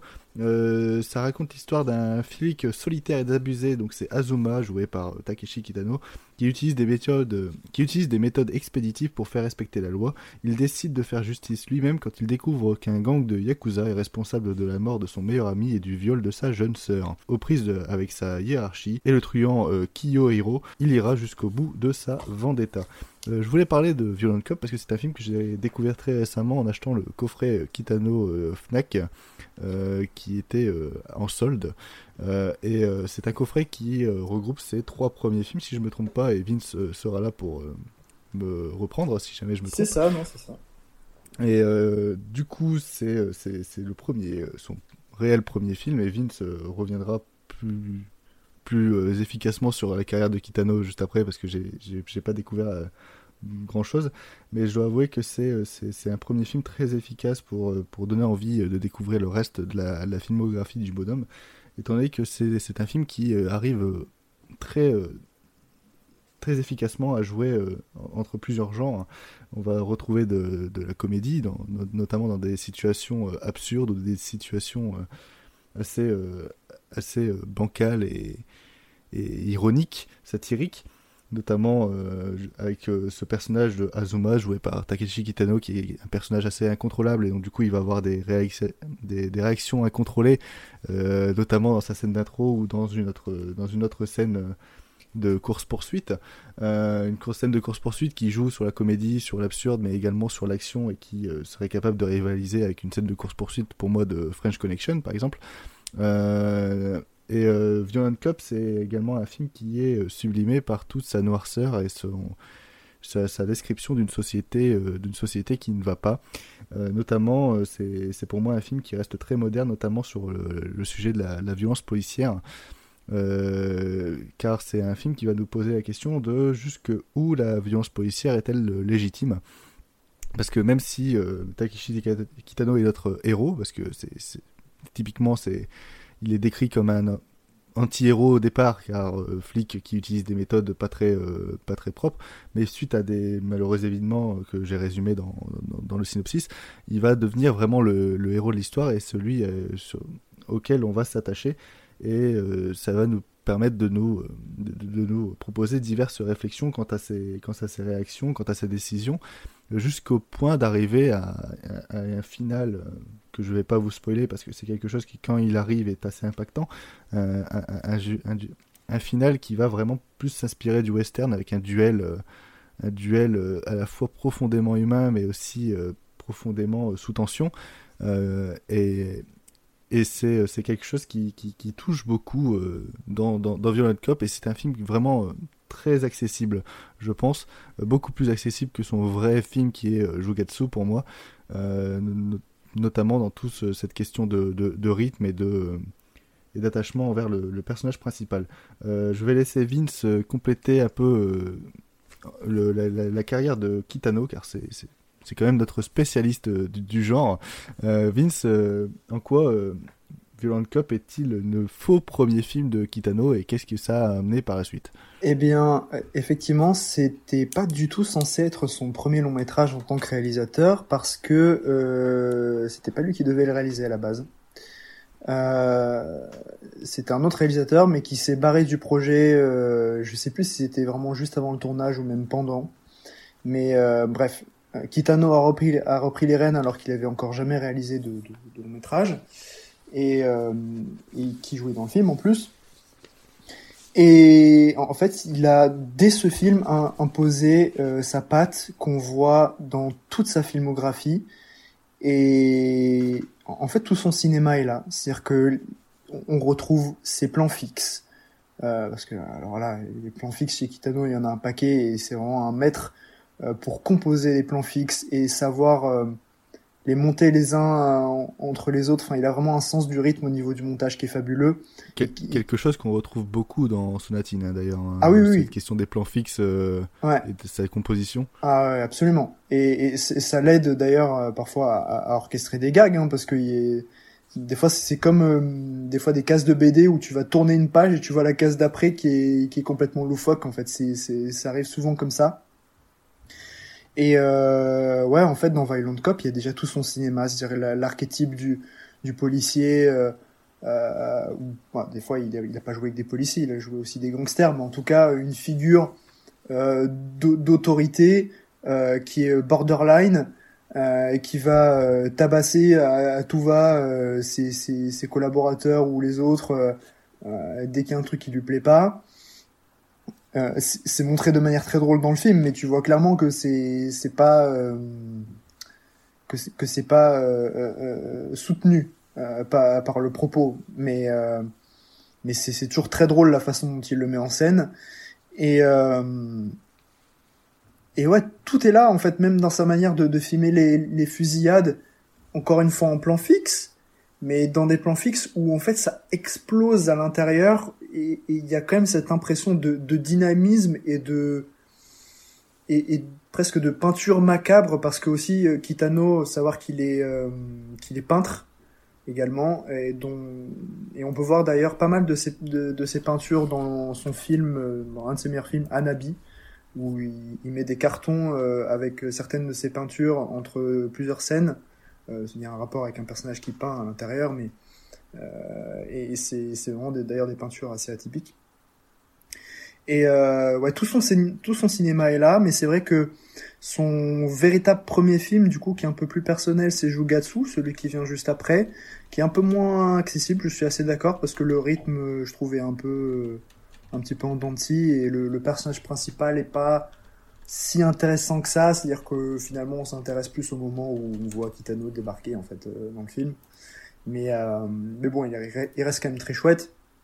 Et après, bah, il a réalisé euh, quantité de, de, de chefs-d'œuvre, hein, que ce soit Sonatine, euh, euh, Anabi ou L'été de Kikujiro, qui est littéralement un de mes films préférés, hein, voilà, pour, pour citer les plus connus, mais aussi euh, quelques petites pépites euh, absolument majestueuses comme A Scene at the Sea ou, ou Dolls.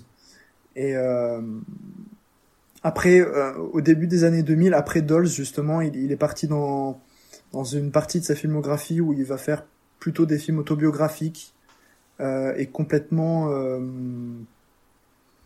Enfin, qui détonne de son style habituel. J'ai pas encore tout exploré de ce côté-là, mais euh, en tout cas, de ce que j'ai pu comprendre, c'est pas euh, la meilleure partie de sa filmo.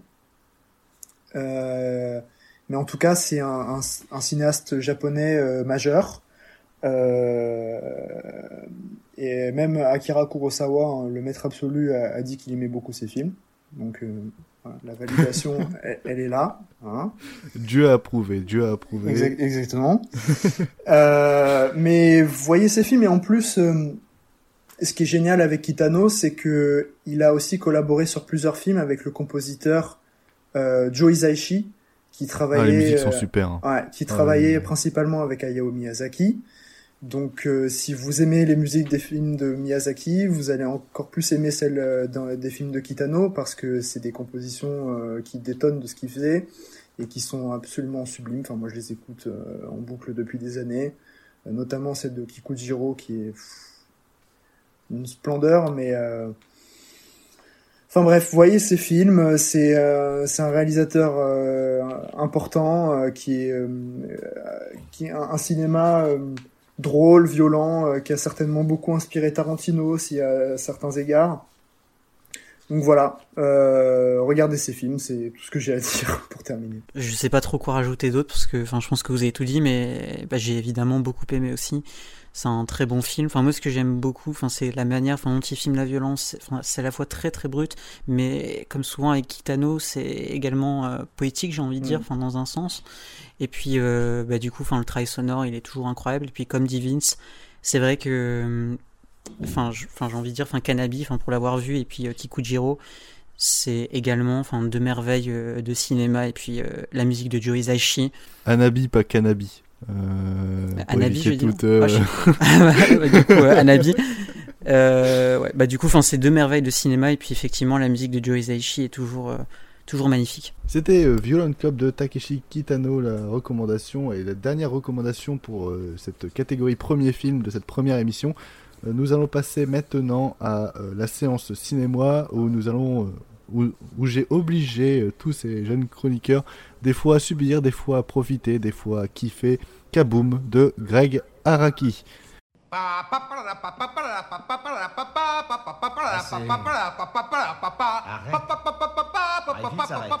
Mais merde Debout, vilain pionceur T'es en retard Voilà ce que c'est que d'être un esclave. Les milliards de gens qui mènent leur petite vie anonyme. Je crois plutôt que tu veux un verre. Qu'en dites-vous, juge Ben, pourquoi pas Ça ne me dérange pas de prolonger l'exécution. Uh, what, what was the question again? Do you want to fuck? What? Do you want to fuck? Life doesn't have to be so complicated. Neither does sex. Whatever, I'll drive.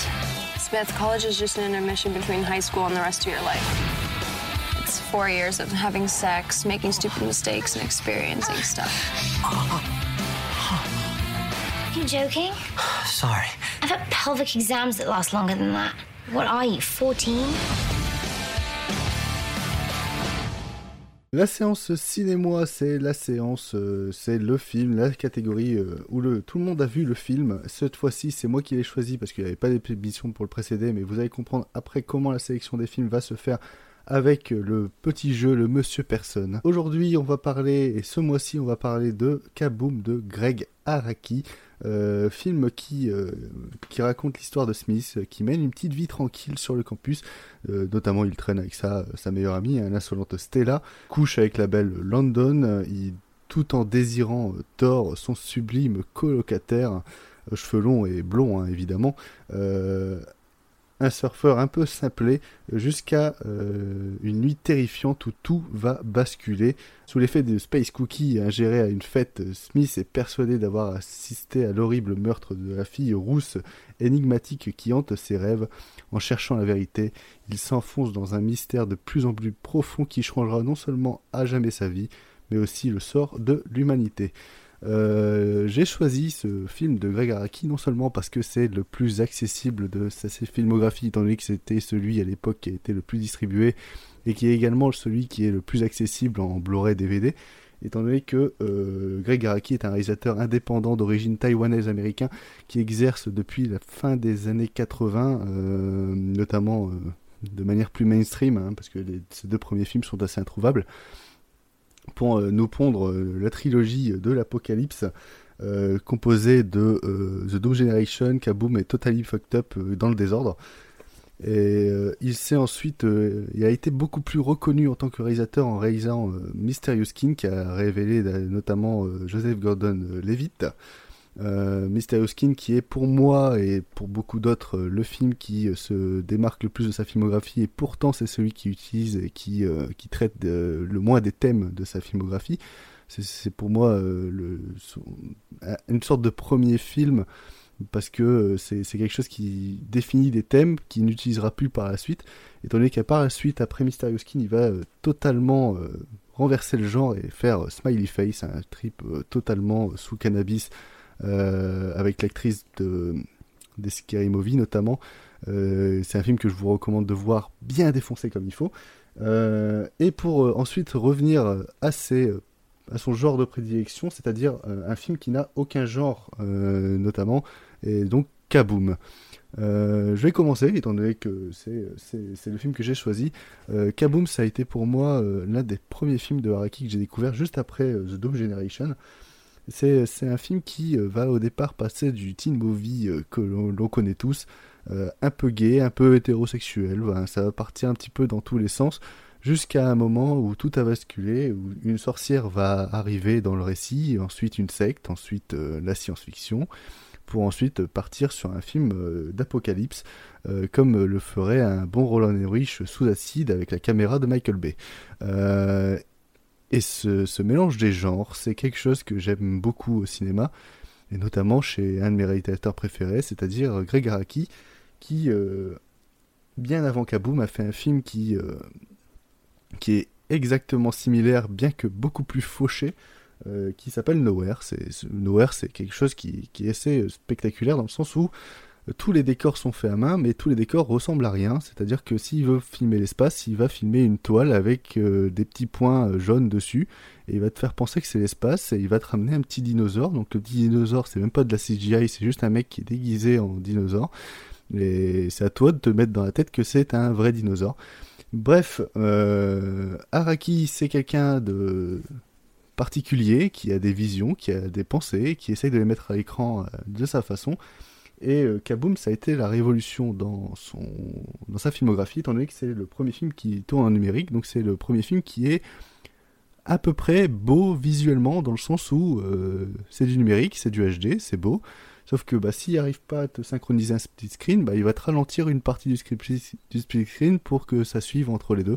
C'est quelqu'un, c'est faut pas chercher à l'analyser euh, plus que ça, dans le sens où euh, la technique, euh, c'est pas ce qui lui importe. Tout ce qui lui importe, c'est de mettre du sexe, de la drogue et des mondes qui explosent. Et c'est pour cela que je vais passer la parole à mes chers amis, parce que moi, pour moi, Kaboom, c'est vraiment un de ses plus grands films, un de ses films les, mieux construits, les mieux, les plus accessibles et aussi son film le plus fucked up. Euh, mais ça n'a pas plu à tout le monde.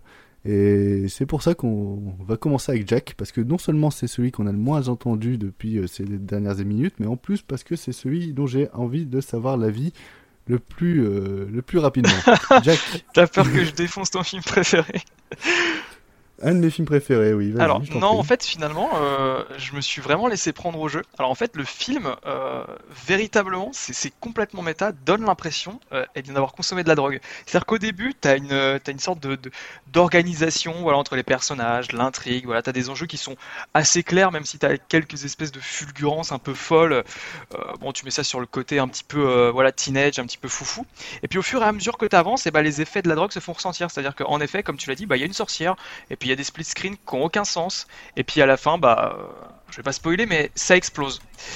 Et, euh, et j'ai j'ai trouvé, j'ai trouvé que c'était vraiment très intéressant déjà pour ce côté sensoriel parce qu'il est vrai que euh, numérique ou pas, en fait, le film se, se ressent, je trouve. Ça va être très difficile pour moi de mettre euh, vraiment des mots dessus et d'expliquer le ressenti, mais je trouve que le film est vraiment Ah bah, t'as- bien vu que moi je galérais aussi. non, mais c'est c'est un film qui est vraiment particulier. Enfin, en tout cas, sur moi, l'immersion a, totalement marché. C'est vraiment extrêmement so- sensoriel. Euh, tu, tu ressens toutes les, toutes les petites euh, envolées folles. Et puis, euh, et puis en même temps, il arrive à t'apporter une espèce d'émotion sous-jacente qui est extrêmement bizarre.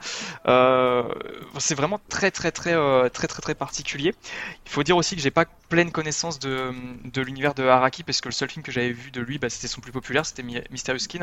Et il est vrai que euh, hormis quelques jonctions évidentes, bah, comme euh, le traitement autour des adolescents, enfin, c'est vrai que les deux films sont assez différents. Mais je trouve que euh, Kaboom est finalement assez, euh, assez pertinent. En fait, je trouve que euh, a vraiment ce côté euh, hallucinant et halluciné, euh, complètement acidulé. J'aime beaucoup l'utilisation des couleurs complètement abusives.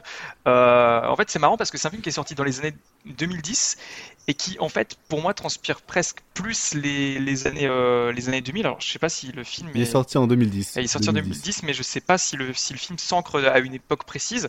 Mais vraiment au niveau des looks complètement euh, euh, bariolés, enfin, j'avais vraiment l'impression de, de me retrouver euh, au début des années 2000, euh, où les où les où les filles elles portent des bottes transparentes et puis une verte une robe euh, verte euh, fluo. Enfin, ça n'a vraiment euh, aucun sens, mais il y a toujours ces effusions de couleurs qui viennent euh, euh, t'agresser la rétine. Et finalement, c'est c'est pas insupportable, ça fait vraiment partie du, ça fait corps au délire en fait. Et je trouvais ça, euh, j'ai trouvé ça assez fascinant.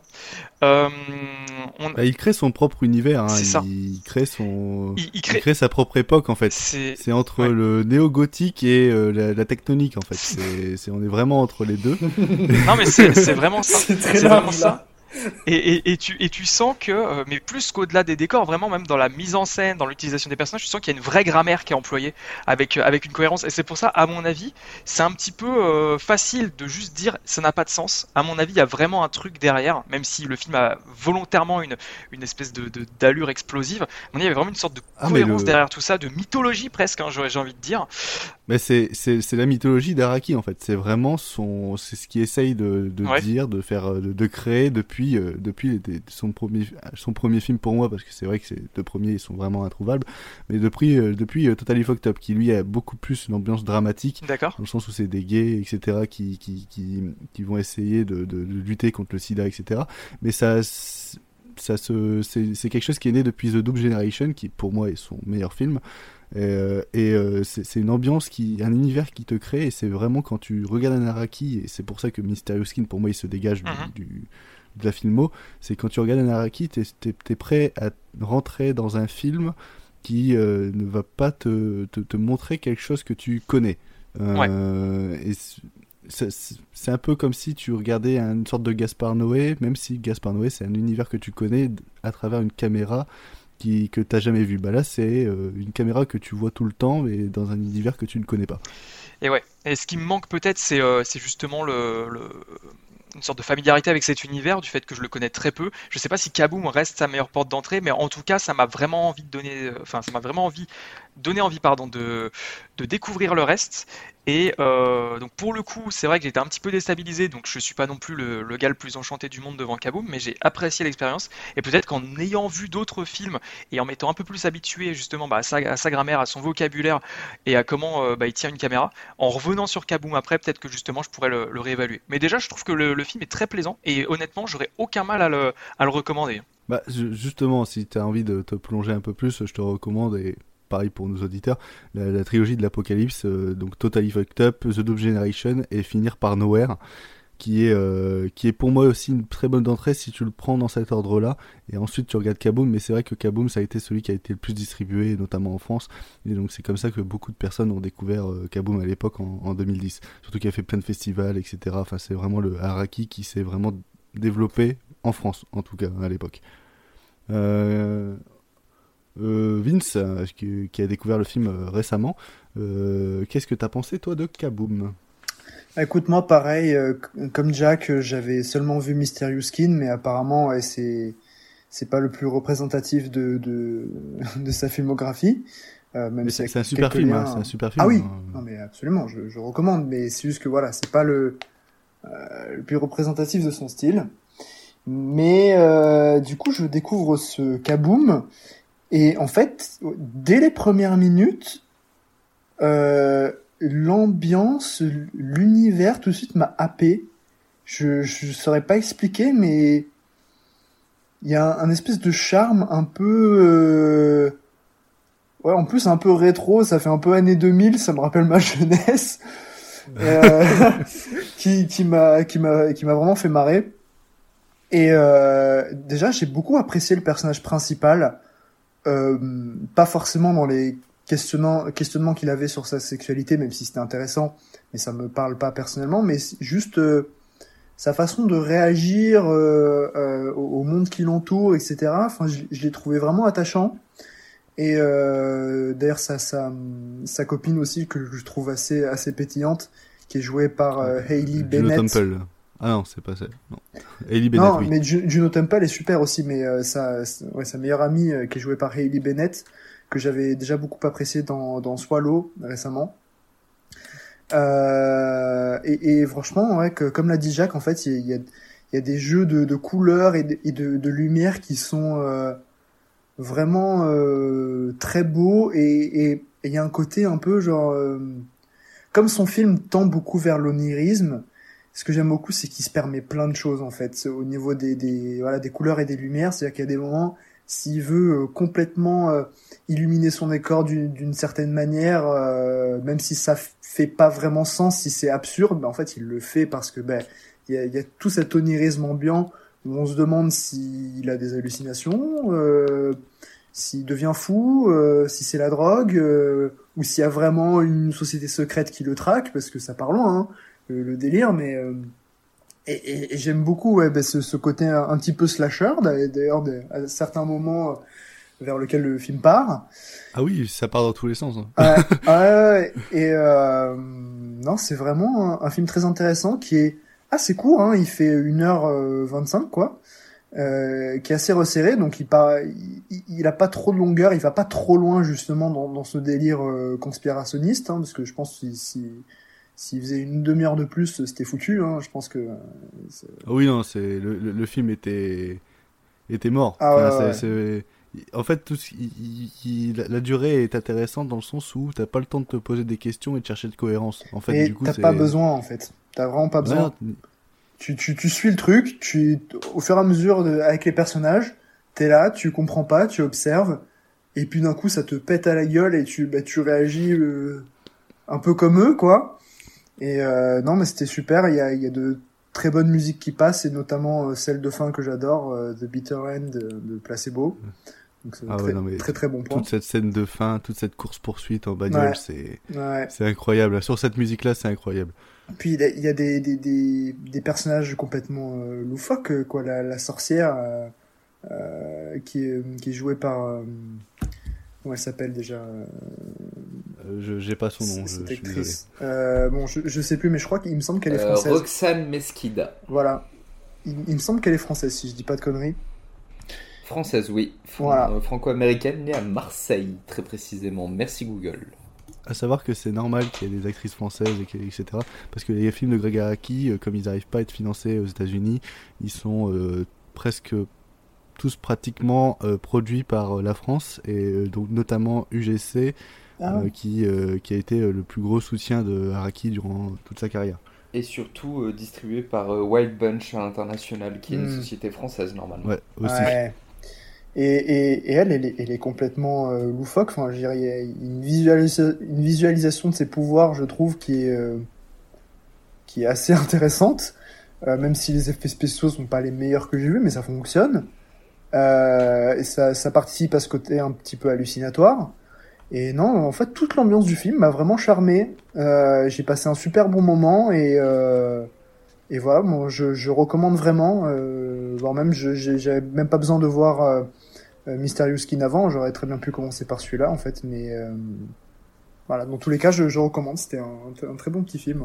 Enzo, euh, quelques petits mots sur sur Kaboom. Euh, Kaboom, ça a été ma, ma porte d'entrée dans le, dans le cinéma d'Araki. J'ai jamais vu Mysterious Skin, mais du coup maintenant j'ai envie de le voir. Et euh, en sortant du film, je l'avais pas trop apprécié parce que j'ai essayé de, le, de m'y prendre premier degré et euh, je me suis demandé, j'ai essayé de m'accrocher. Est-ce que c'est un, un teen movie? Pas vraiment. C'est pas un film de fac. Ils vont jamais en cours dedans. Euh, c'est pas vraiment un thriller. C'est pas vraiment un, un slasher. C'est ça n'a pas de genre. Et, et donc euh, j'ai essayé de m'accrocher. Euh, J'arrive à la, à la fin du film. Les 15 dernières minutes sont superbes d'ailleurs. Et euh, donc euh, je t'avais envoyé un message, je t'avais dit que bah, j'avais pas, j'étais pas rentré dedans. Et sauf que depuis euh, des jours, enfin je l'ai vu il y a une semaine à peu près, des jours, j'arrête pas d'y penser. J'arrête pas de repenser à cette scène de fin, j'arrête pas de repenser à, à l'ambiance du film. Et, euh, et, Et à ce plan à 3 aussi, avoue-le. également, ça fait partie de. Et, euh, et comme vous l'avez fait remarquer de- depuis tout à l'heure, il y a vraiment, il faut vraiment se laisser porter dedans. Et, euh, et je pense que je l'apprécie de plus en plus, et ça m'a donné envie de voir d'autres films d'Araki, en espérant pouvoir retrouver ce, cette espèce de feeling où juste tu te laisses porter et t'as cette petite nostalgie euh, des années 2000. Enfin, allez voir euh, des photos de la coupe du, du personnage principal, mais c'est incroyable.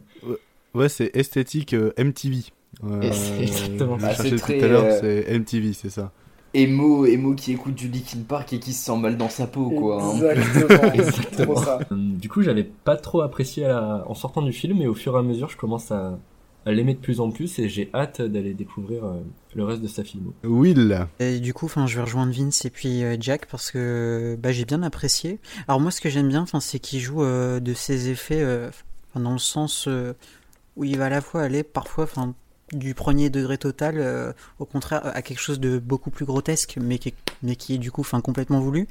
Après, effectivement, c'est vrai que le film il balance entre, euh, bah, littéralement, tous les genres hein, possibles.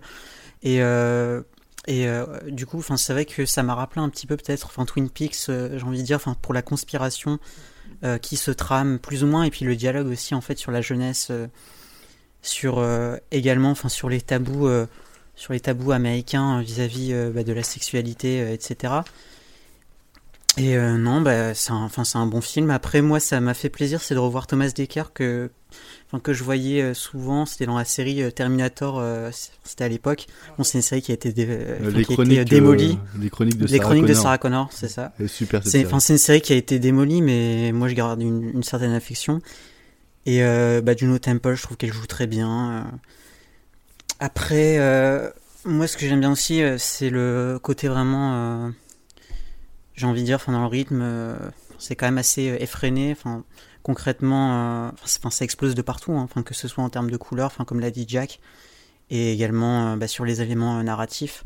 On navigue à la fois sur, enfin, sur, la, sur l'exploration sexuelle du personnage, en même temps, on a les meurtres, on a la conspiration, et puis on essaye de retrouver le père aussi, parce que peut-être que le père, il pourrait sauver le monde.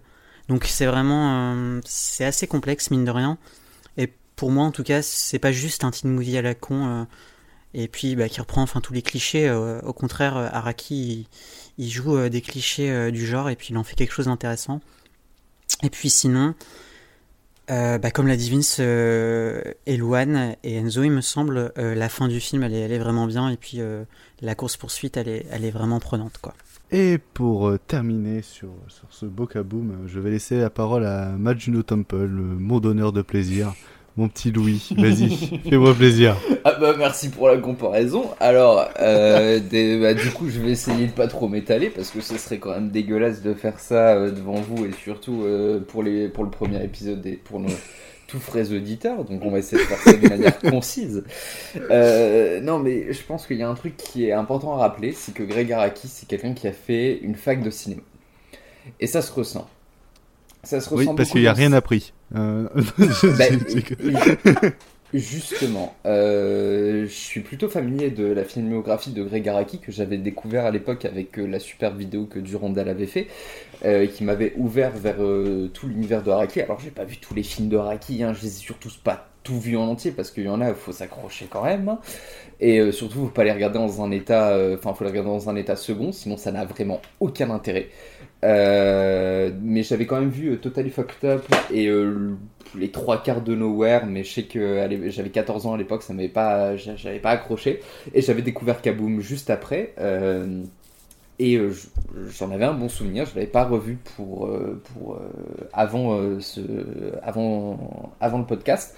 Donc ça a été une redécouverte très sympathique. Et donc du coup, il faut se rappeler que Greg Araki, c'est quelqu'un qui a fait une fac de cinéma. Et on sent dans son cinéma un véritable plaisir de briser tous les codes. Mais alors vraiment, eu- c'est jubilatoire dans son cinéma, c'est vraiment incroyable. Euh, je- J'en ai profité pour le regarder avec, euh, avec ma copine qui n'avait jamais vu un, film de Greg Araki et qui n'est pas très porté sur le cinéma d'ailleurs. Et donc du coup, la, mettre face à cet ovni euh, a fait monter en moi tous les souvenirs de, ma découverte de Kaboom à l'époque, de, de- quand j'étais jeune adolescent. Et euh, c'était vraiment incroyable de, de voir à quel point tout s'enchaîne sans aucun sens. Mais alors vraiment, C'est-à-dire que Greg Araki s'en fout totalement de la linéarité euh, de son scénario. On, passe, on part d'un point A pour ensuite revenir vers une relation sexuelle qui, qui va donner vers un point B, sauf qu'entre-temps, il y a des sorcières. Et entre-temps, des sorcières, il y a des gens avec des masques qui arrivent. Et, et ça fait un fourre-tout, mais incroyable. Mais pourtant, quand on est dedans, ça a du sens. Et je sais pas comment l'expliquer. Le génie d'Araki, c'est de créer du sens là où il n'y a pas de sens, quoi. Là où son scénario, il part, mais, en plus, il désigne vraiment plein de codes du cinéma, euh, passant d'un genre à un autre, pa- passant, repassant d'un acteur à un autre, liant des scènes entre elles qui n'ont rien à voir, notamment des scènes de sexe, où... euh, je me perds dans mes mots, excusez-moi. Des scènes de sexe qui sont reliées à euh, des scènes où ils sont en train de manger, de, de boire, enfin... c'est- vraiment un bordel pas possible, mais pour autant, quand on regarde un film de Greg Araki, ça a du sens. Et c'est pour ça que, à mon sens, euh, t'as totalement raison, Louane, Kaboom, c'est la meilleure porte d'entrée du cinéma d'Araki. Même si, et là je dois y mettre ma réserve, pour l'avoir revu, ça a vieilli. Oh, arrête tes conneries. Ah, Ça a vi- Non, non, non, non, ça, ça a quand même pas mal vieilli dans son, dans son propos. Euh, je pense que c'était très moderne pour 2010, euh, mais euh, mo- moi, il y a certains passages où j'ai moins accroché, notamment tout le passage autour du, père et de la mère qui est, euh, excusez-moi, on y retourne, hein, mais une pseudo-maman à Stifler qui se fait troncher par son coach de sport et dont les seules lignes intéressantes sont, les seules lignes de dialogue intéressantes, pardon, sont les deux lignes qu'elle a à la fin du film. Il y a vraiment des, des personnages qui sont sous, sous-cotés, sous-travaillés, qui auraient mérité à vraiment être développés, notamment dans toute la relation avec la mère, dans toute la relation avec le père. Mais tout ça pour donner, au final, une fin incroyable. Ah oui, non, c'est. Le, film euh, se, tient surtout euh, sur sa fin, à mon sens, parce qu'il va tellement dans tous les sens pendant, pendant 1h20 de film que le dernier quart d'heure vient sauver et dynamiser tout ça. Et ça, ça fait plaisir parce qu'on en sort heureux. Si si je dois avouer quelque chose, c'est que avec le film qu'on s'est bouffé, si on n'aurait pas eu une fin comme celle-ci, on aurait eu une fin décevante, une fin toute lisse, une fin. C'est vrai que le film aurait moins résonné, resterait moins marquant. C'est vrai que c'est bien finir son film, et c'est ce que prouve Greg Araki en faisant Kaboom, c'est que même si tu fais un film qui peut te perdre, n'a aucun sens, etc., réussir sa fin et, et faire en sorte que ta fin sensibilise ton, spectateur, l'immerge dans ton univers encore plus, au point de lui faire ressentir de la tension, etc., tout comme tout bon film d'action, bah, cette fin-là, en fait, magnifie le reste du film qui aurait pu sembler plat si la fin était décevante ou si elle finissait comme euh, un, feu un cheveu sur la soupe, tu vois. Donc euh, oui, je te, rejoins sur ça. Totalement. Et je finirai juste en, en disant deux petites choses. C'est que déjà, euh, à mon sens, Kaboom, si on regarde d'un point de vue chronologique, dans, dans le sens où il est arrivé au début des années 2010, pour moi, c'est le film qui a inspiré tous les récits adolescents, euh, hors adaptation, teen, etc., euh, des années 2010. Euh, pour moi, c'est c'est pas étonnant d'avoir retrouvé Greg Araki sur des séries comme 40 Reasons Why. C'est pas, pas étonnant d'avoir retrouvé des, des similarités visuelles du, du style d'Araki dans des films comme We Are Your Friend de Mac Joseph, sur lequel j'espère qu'on reviendra un jour parce que ce film est incroyable, messieurs. Fais-moi confiance. je, je te fais totalement confiance. Et, euh, et, euh, et voilà, pour, euh, pour moi, Greg Araki, avec ce kaboom, il vient, euh, il vient rappeler à, à la jeunesse que, que, que le temps c'est précieux, que le temps ça ne doit pas être perdu, qu'il faut baiser, qu'il faut aller voir des concerts, qu'il faut sortir, qu'il faut s'amuser, qu'il faut vivre sa jeunesse avant, euh, avant qu'il ne soit trop tard. Voilà. Est-ce qu'il faut prendre de la drogue? Parce que ça, tu l'as pas mentionné alors que c'est dans, c'est dans le film. Bah oui, mais je vais pas encourager les gens à prendre de la drogue. Enfin, euh, non, quand non, même. non, mais c'est juste pour mentionner euh, un truc que t'as as oublié. Non, ça c'est Euh, entre Greg Araki et ses spectateurs. Je, je me prononcerai pas là-dessus. C'était Kaboom de Greg Araki, l'occasion pour moi aussi de vous rappeler que le film est disponible en DVD et Blu-ray chez euh, Wild, Ca- euh, Wild Bunch. Ouais, c'est ça, Wild Bunch. Euh, et que. Non, Wildside. Wildside. Mm. Ouais, c'est ça. Wildside euh, qui appartient à Wild Bunch, je sais plus, je sais pas, je sais pas. Euh, et l'occasion aussi pour moi de vous recommander euh, White Bird qui a été fait juste après Kaboom avec Eva Green, qui est un film un peu sous-coté euh, parce qu'il est passé un petit peu inaperçu et les gens ont dit oh c'est pas beau, c'est pas ouf, alors que ça, ça regroupe pas mal de thèmes de Araki, et de vous déconseiller sa série qui a fait récemment, je sais plus comment elle s'appelle, mais elle est vraiment pourrie.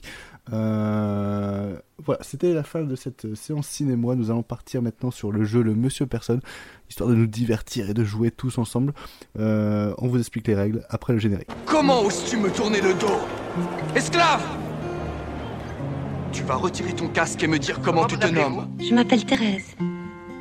Je t'encule, Thérèse. Je te prends, je te retourne contre le mur, je te baisse par tous les trous, je te défonce. Je te mets, Thérèse. Il paraît que t'as des propos intolérables.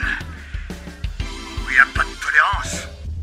Le Monsieur Personne, c'est quoi le Monsieur Personne hein, euh, La question euh, fatidique de, de, de ce site, de la franchise C'est quoi le cinéma C'est c'est quoi le Monsieur Personne Les règles euh, peuvent paraître complexes, mais vous allez voir, ils sont en réalité très simples. Je pense à un film, n'importe lequel.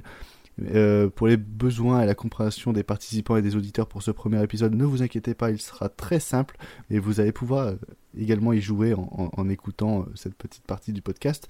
Les participants, eux, doivent deviner le plus vite possible grâce à des questions amenant à un oui ou à un non le film en question. Cependant, pour complexifier, certaines questions sont interdites. Le film dont je pense, vous n'avez pas le droit de poser la question si est lauréat d'un Oscar. En tout cas, les Oscars n'existent pas, il peut pas être nommé, il peut pas être lauréat.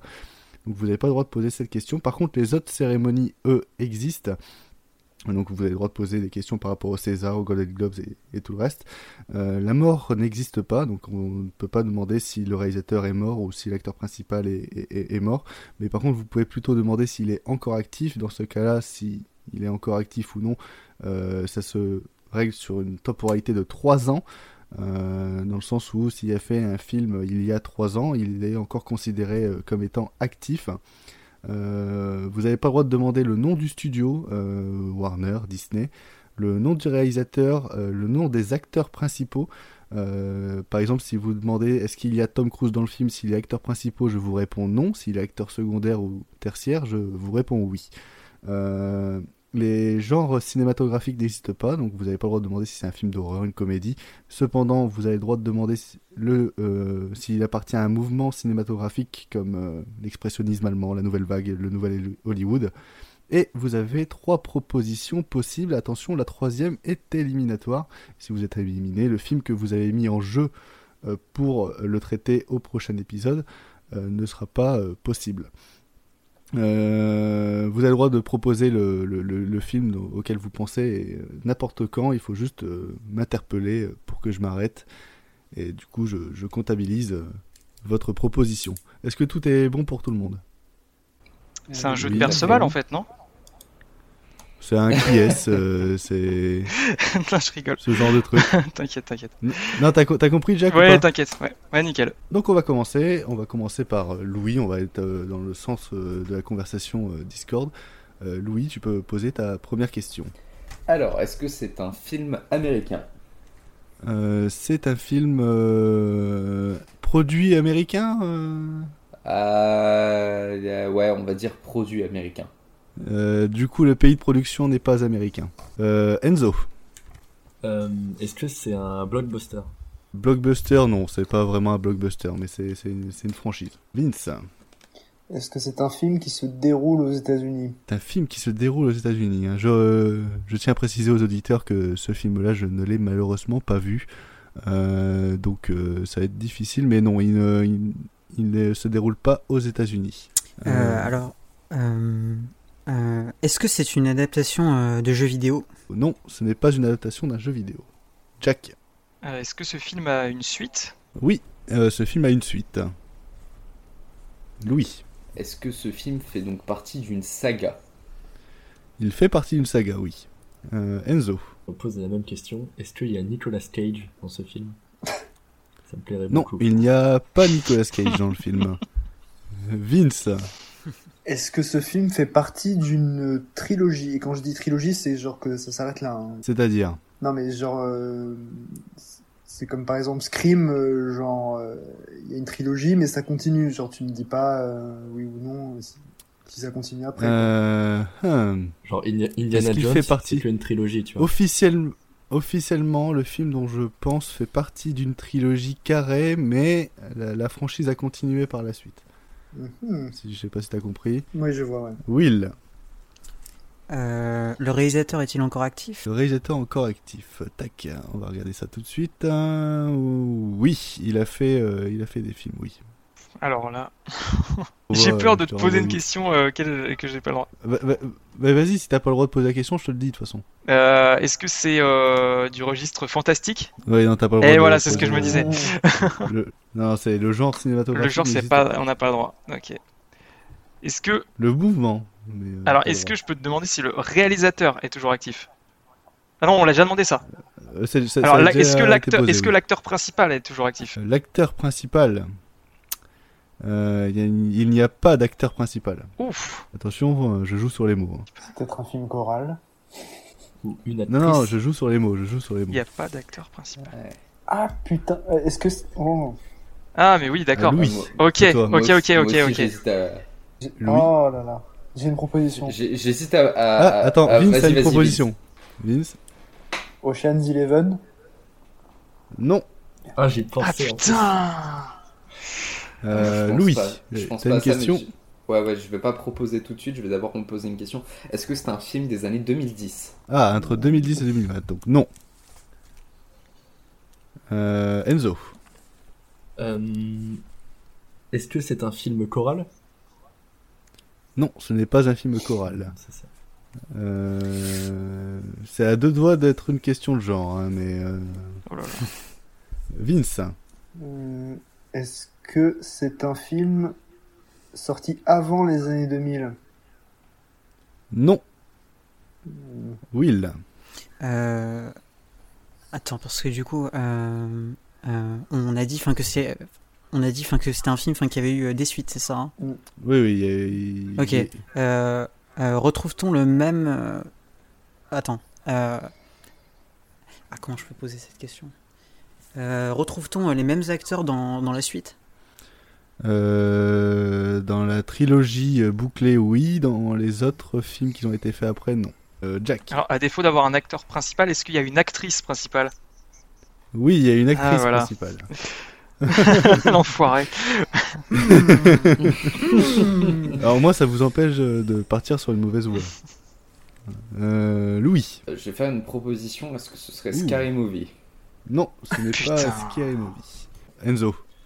Euh, Est-ce qu'il a eu du, du succès? Enfin, est-ce qu'il a fait plus de, de 800 millions au box-office mondial? Combien tu m'as dit? 800 millions Non, non, non, non, non, non, non. Vince. Et je te dis ça sans avoir vu les chiffres sous les yeux. Euh, Est-ce que le film est gore? Euh, Gore. Alors, je ne l'ai pas vu, mais euh, il a été interdit en salle au moins de 12 ans. Et je pense qu'il y a du sang, tu vois, genre, je pense. Will. Euh, euh, Est-ce que c'est un film euh, dont la musique est particulièrement connue? Euh, alors je ne peux pas vraiment te dire, euh, n'ayant pas vu le film, mais euh, je sais qu'il y a une musique qu'on retient de ce genre de film, mais ne prends pas cette parole comme euh, une parole d'évangile. Enfin, oublie. D'accord. Jack. Je te jure, je me casse la tête.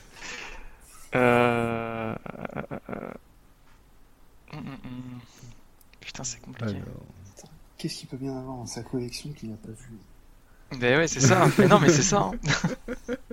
On va jouer sur ça. hein. Et je, je vais poser une question bateau, je m'en fous. Euh, est-ce que tu, est-ce que tu juges ce film comme étant culte, comme vraiment une référence? Euh, oui. D'accord. Ok, putain, Oui, c'est oui, la- oui. c'est la question que j'allais poser. Louis. Euh, ta, ta, la, ta, ta, ta, ta. Euh, Vas-y, je fais une deuxième proposition parce que c'est la question que j'allais poser. Euh, Est-ce que c'est Twilight? Non. Putain. Non, non, non, non, non. Euh, Euh, Enzo. euh, t'as- une question du coup, ouais. Ouais, du coup, j'ai une question. Est-ce que, du coup, c'est un film populaire auprès des adolescents des années 2000 Euh, auprès des adolescents des années 2000, non, je dirais pas. non, c'est pas vraiment un film pour ados en plus. hein, c'est pas, c'est pas un teen movie. Ah, ok. Enzo. Est-ce qu'il est réalisé par un Américain? Hein? Est-ce qu'il est réalisé par un Américain? Euh, non, mais euh, non, non. Vince. Et- Est-ce qu'il y a Euh, un héros, en plus de l'héroïne? Non. Non, non, non, non, non. Euh, Will. Euh, euh, Est-ce qu'il y a un duo comique? Du tout. Du tout, du tout. Jack. T'as dit que c'était une trilogie, que ça avait continué après. Est-ce qu'il y a plus de 5 films dans la saga? Euh, non, et dans la saga, il y a 5 films en tout. Ah, donc 5 piles. ok. Louis.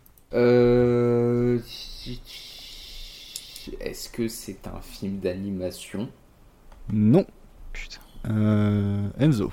Est-ce que c'est un. J'allais oh, j'allais poser la même question par euh, réflexe. Euh, le, cerveau vide. hein. Euh, Oh bah il est tard, il est tard. je passe. C'est Vince.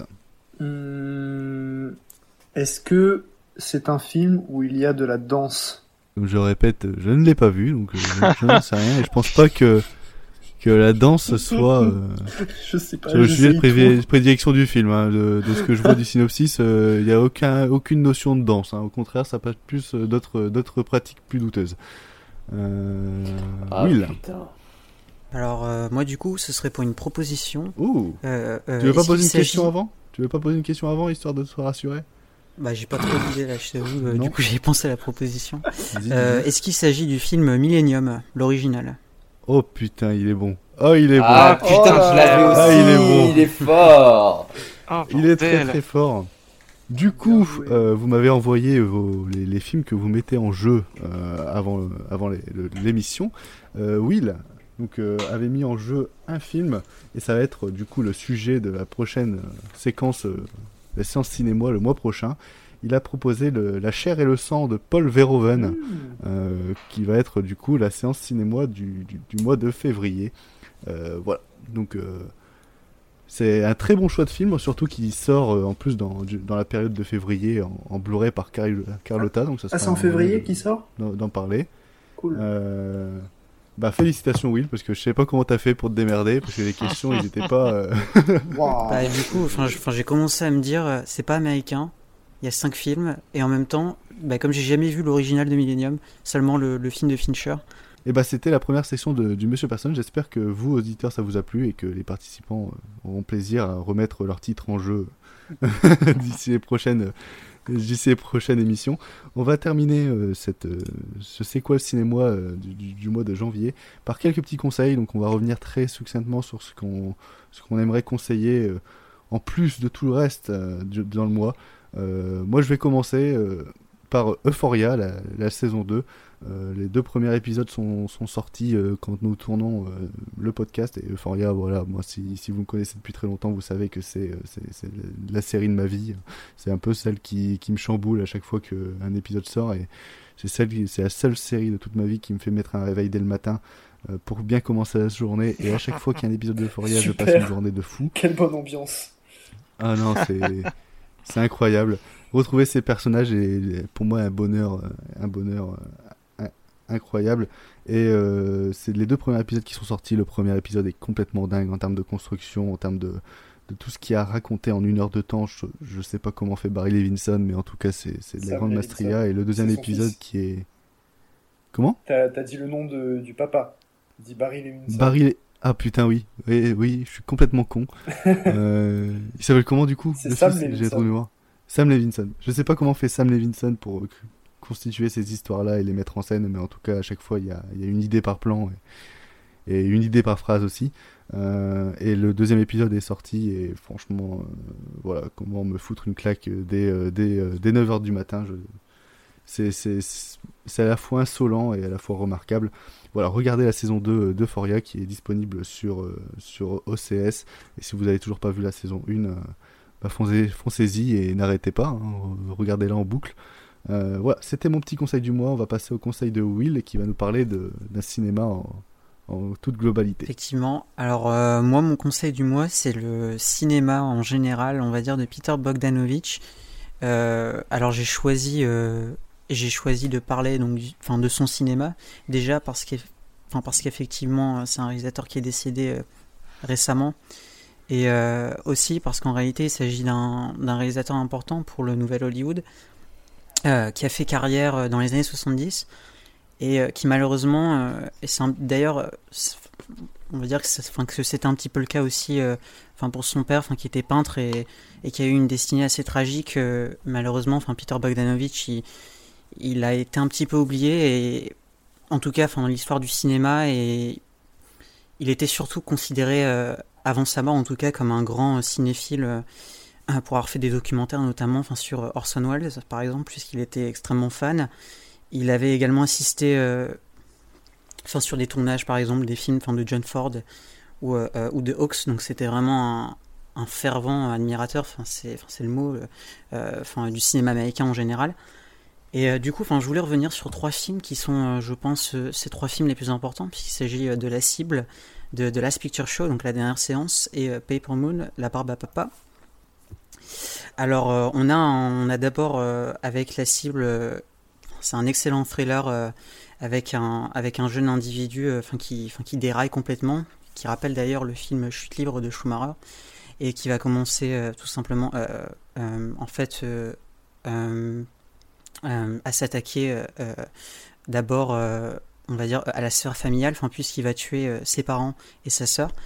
Euh, et donc ensuite, euh, il commence à être en liberté, et puis euh, bah, il va commencer à tirer euh, avec un fusil à lunettes, donc avec un sniper, les gens, les gens sur la voie publique.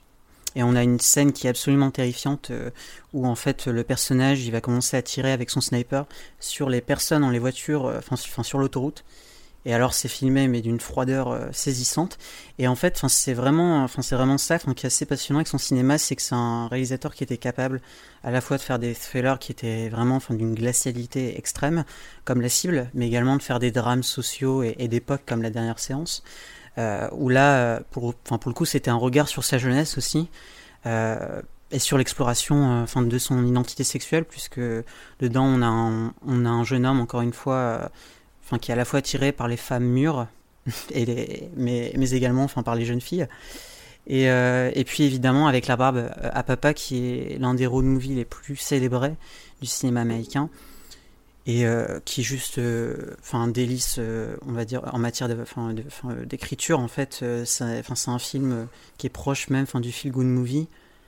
C'est extrêmement positif, euh, c'est chaleureux et euh, on a une relation entre un père et un enfant qui est qui est euh, qui est juste euh, enfin qui- enfin, euh, bah, juste touchante quoi. Enfin c'est vraiment c'est vraiment magnifique. Donc voilà, le cinéma de Peter Bogdanovich, il faut lui rendre euh, hommage d'autant plus que encore une fois, c'est pas le réalisateur le plus célébré euh, du cinéma américain mais il avait énormément de talent.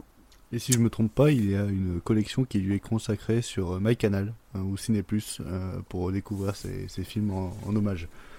Euh, Semble. pour le prochain conseil, c'est Enzo qui va nous parler d'une série qui castagne, qui casse des bouches et qui se passe à Londres. Enzo, ton conseil du mois?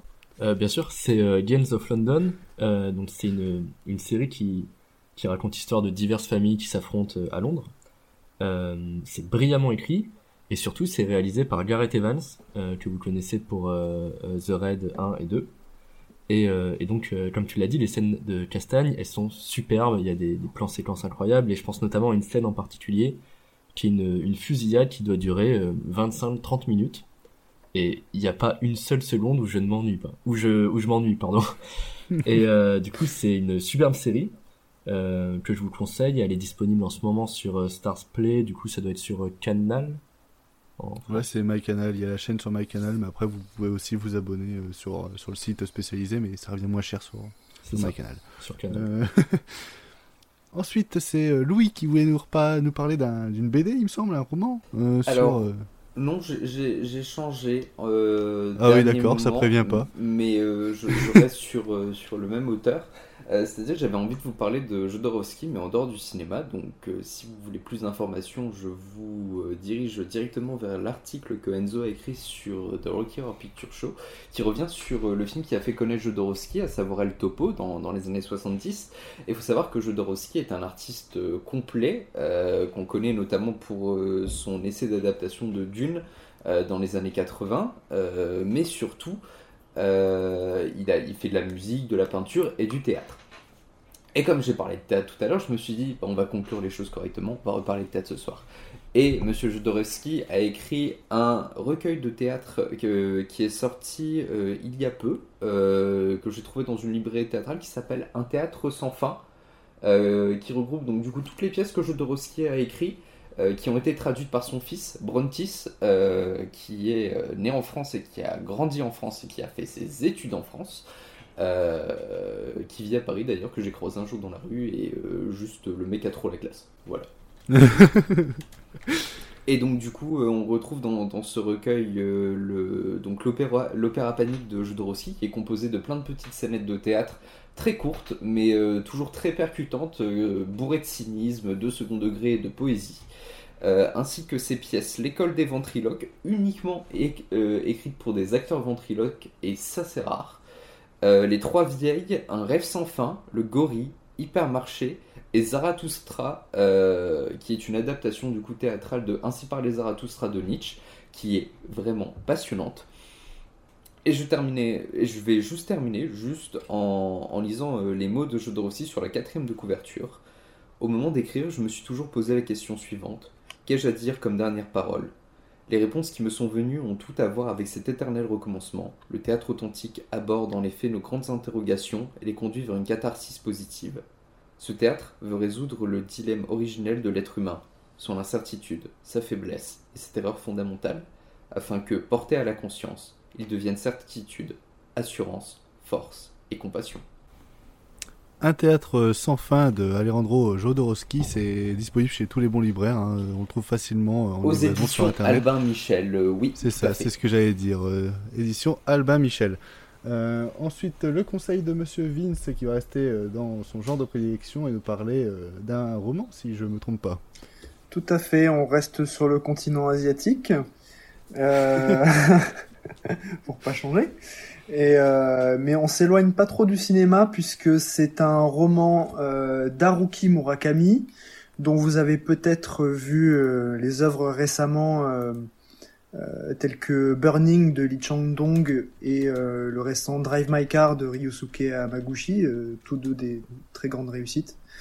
Donc ce roman qui s'intitule Au sud de la frontière, à l'ouest du soleil, c'est un roman que j'ai découvert et littéralement dévoré en deux semaines euh, récemment. C'est mon dernier gros coup de cœur et je vais tout simplement vous lire le résumé sur la quatrième de couverture parce que je pourrais vraiment pas le décrire mieux que ça. Alors, Hajime est un homme accompli, père de famille et heureux propriétaire d'un club de jazz de Tokyo. Lorsqu'un beau jour, son amour d'enfance, Shimamoto-san, surgit, surgit dans son bar. Les retrouvailles avec cette femme insaisissable, qui n'apparaît que les jours de pluie, plonge Hajime dans l'abîme d'une quête obsédante contre la course du temps et des sentiments. Voilà, donc c'est tout simplement euh, un, type qui euh, vit sa vie euh, euh, plutôt normalement, qui a monté son affaire, qui, est marié, etc. Et surgit donc son amour de jeunesse dont on a déjà la connaissance parce qu'on passe un, certain temps au début sur sa jeunesse et ses différentes histoires amoureuses et euh, qui, qui arrive dans son bar euh, et qui bouleverse sa vie et qui va complètement voilà changer euh, euh, la vision de, de son couple, de, de son existence. Et c'est un roman euh, complètement envoûtant et bouleversant. Euh, si vous connaissez pas l'œuvre de Murakami, ben en vrai, ça fait une bonne porte d'entrée, je trouve. En plus, c'est écrit, enfin c'est très bien écrit de manière euh, très très simple. C'est pas une écriture très complexe. Euh, et, euh, en même temps, euh, mais la complexité en fait, elle se trouve vraiment dans, l'expression des sentiments des, personnages. Et euh, enfin vraiment, moi ça m'a passionné. Euh, j'ai vraiment dévoré ça et, je vous le recommande. Voilà, si vous avez besoin d'un bon roman euh, un peu euh, un peu perturbant et, et bouleversant, euh, foncez là-dessus. Au sud de la frontière, à l'ouest du, so- du soleil de Haruki euh, Murakami. Euh, il est disponible un peu partout aussi, hein, chez les libraires. euh, c'est aux éditions euh, 10/18, hein, il me semble. Ouais. Et on va passer au dernier conseil, celui de notre invité, qui délaisse l'album de The Weeknd Down FM pour une série d'animation qui fait, euh, qui fait sensation. Jack, c'est à toi.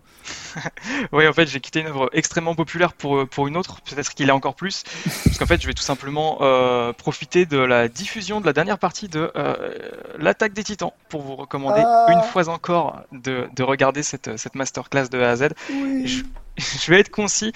Pour moi, c'est vraiment euh, l'une des œuvres majeures de, de, la, de la précédente décennie, qui du coup empiète sur celle-ci pour, pour sa conclusion. C'est époustouflant à tous les niveaux. C'est extrêmement compliqué d'en parler comme ça, puisqu'en fait, c'est une œuvre qui se, renouvelle euh, euh, énormément. Euh, pas simplement en termes d'enjeux, mais également en termes de, de, genre et d'ampleur. Euh, et si on a l'impression que c'est juste des mômes qui vont euh, rivaliser avec des, des géants tout nus, eh bien c'est faux, ou du moins c'est le cas que pour deux épisodes, et après ça change complètement. C'est une œuvre qui est passionnante, comme je l'ai dit, pour le, le fait de, que son écriture se renouvelle sans cesse, pour ces personnages qui sont creusés et qui sont extrêmement nuancés. N'espérez pas y trouver des, des héros absolus ou, ou des méchants tout sombres. On est, on est loin de ce simple postulat euh, manichéen. C'est euh, tout bonnement l'une des œuvres qui m'aura le plus euh, marqué. C'est exceptionnel. Et si j'en parle maintenant, c'est parce que ça serait, enfin, c'est vraiment génial de vivre ça avec, euh, avec tout le monde, de monter dans le train de la hype avec tout le monde et de, et de théoriser avec, avec son voisin. Donc c'est l'occasion ou jamais, puisque là, la dernière partie de la dernière saison s'est entamée. Donc si vous souhaitez découvrir cette œuvre magistrale et, et- en profiter avec vos potes pour théoriser, etc., bah, c'est le moment ou jamais. Et puis c'est vraiment, c'est vraiment un, un putain de chef-d'œuvre. Voilà, on va finir sur ces mots. C'est des moments pour euh, conclure une œuvre que je n'ai jamais vue. Euh, Et justement, c'est l'occasion, c'est l'occasion. Ah, il faut que, faut que je trouve le temps. Et le temps, ça manque parce que c'est la fin de cette émission, ce premier C'est quoi le cinéma de cette euh, édition de janvier euh, qui a été à la fois longue, passionnante, euh, agréable. Enfin bref, c'était un peu comme une première fois. Euh, J'espère en tout cas qu'il vous aura plu. Euh, merci à toutes. Je vois Louis qui est mort de rire. Incroyable, mais incroyable cette métaphore. Allez, incroyable. On est passé 23 heures, je suis à Donf. Euh, merci d'avoir participé. Euh, Louis, euh, où c'est qu'on peut te retrouver? Vas-y, fais-moi ta petite pub. Alors, on peut me retrouver sur Instagram, louis.debac, D-E-B-A-Q-E, E, et, et quand j'ai le temps, j'écris des critiques sur un, un site que vous connaissez peut-être qui s'appelle C'est quoi le cinéma? Quand j'ai le temps. Voilà. Ouais, quand, quand vous avez le temps. Tout- De toute façon, tous les liens qui vont être dits sont- vont être dans la description du podcast. Euh, Enzo, euh, merci. Euh, où c'est qu'on peut te retrouver euh, En plus des Euh, prochains épisodes, évidemment. Comme tout le monde ici, euh, euh, bah, j'écris sur le site. Et on peut me retrouver du coup dans la nouvelle rubrique euh, sur euh, C'est quoi le cinéma en 1975. Une rubrique à suivre tout le long de l'année, apparemment. hein, c'est ce que tu m'as dit. Euh, on va revenir sur, euh, il va revenir sur euh, plusieurs films euh, des années 1975 et allez voir, c'est très très bien écrit, c'est incroyable. Euh, Vince, euh, où c'est qu'on peut te retrouver? Bah écoutez, moi j'ai mon site euh, Movie Nights FR euh, que avec euh, bien sûr les, les comptes Twitter et Instagram euh, qui y sont associés. Donc vous, pouvez me retrouver là-bas et je suis aussi de temps en temps sur euh, C'est quoi le cinéma euh, pour écrire quelques articles. Les liens sont évidemment en description du podcast. Euh, Will, Bah, comme euh, Louis, Vince et puis euh, Enzo, évidemment, sur C'est quoi le cinéma aussi pour la, rédac- pour la rédaction d'articles. Et euh, dernièrement, euh, pour la première fois, pour euh, la nouvelle saison de Dexter que je conseille particulièrement. Oui. Et euh, sinon, euh, bah, le compte Twitter, évidemment, associé. lien en, description. Et pour terminer, euh, voilà, c'était notre invité exceptionnel pour euh, ce, ce- ce- ce premier épisode. C'est c'est quelqu'un dont je tenais qui et, et que je tiens toujours. hein, ça fait des années. hein, qui, dès que j'ai un nouveau projet, c'est le premier à y participer et ça me tient toujours à cœur. Euh, Jack, merci d'avoir participé à cette émission. Et, Merci à toi. et voilà, où c'est qu'on peut te retrouver? Je, je t'en prie. Eh ben, tous les vendredis soirs à l'Olympia. Non, euh, plus, sérieusement, euh, je tiens déjà à te remercier pour l'invitation parce que peut-être que ça te tenait à cœur que je vienne, mais moi ça me tenait vraiment à cœur d'être là et d'échanger avec euh, avec vous tous. C'était un un vrai plaisir. Et puis si tu manques d'invités exceptionnels comme tu le dis, eh n'hésite pas. Et pour l'instant promo, euh, bah écoutez, je suis principalement actif sur euh, Twitter euh, arrobase @jackociné et euh, sinon j'ai mon petit site de cinéma qui s'appelle Cinéma Pop Corner où j'essaie de poster des critiques euh, de temps en temps. Merci à tous euh, d'avoir écouté cette émission. Bah, merci à tous d'avoir participé. Ça m'a fait plaisir. C'était la première fois et comme toutes les premières fois, voilà, c'est c'est compliqué. Hein. C'est compliqué. Hein. Vais essayer d'améliorer le tout et n'hésitez pas à me faire vos retours, hein, vous euh, les participants et vous les auditeurs. Euh, J'attends vos retours avec euh, impatience. Euh, N'hésitez pas à mettre une petite note sur iTunes, sur Spotify pour faire plaisir. Ça fait tout, ça fait du bien et à partager euh, le podcast s'il vous a plu. Euh, on se retrouve le mois prochain pour euh, parler d'autres films, pour parler d'autres thématiques. Et en tout cas, tout ce qui est sûr, c'est qu'on va parler de la chair et le sang de Paul Verhoeven. Euh, c'était Luan, c'était euh, Vince, Louis, Enzo, Will, Jack. On se retrouve prochainement. Ciao tout le monde. Salut, salut les copains. Salut. Salut. Salut. Alors, infidèle, on s'en va sans dire au revoir Mais pas du tout. Au revoir, messieurs, dames. C'est ça la puissance intellectuelle. Bac plus 2, les enfants. On se dit au revoir pour un petit moment. Juste un petit moment. Eh, vous pourriez pouvoir te tirer sans dire au revoir? D'accord. La prochaine fois, c'est moi qui conduis.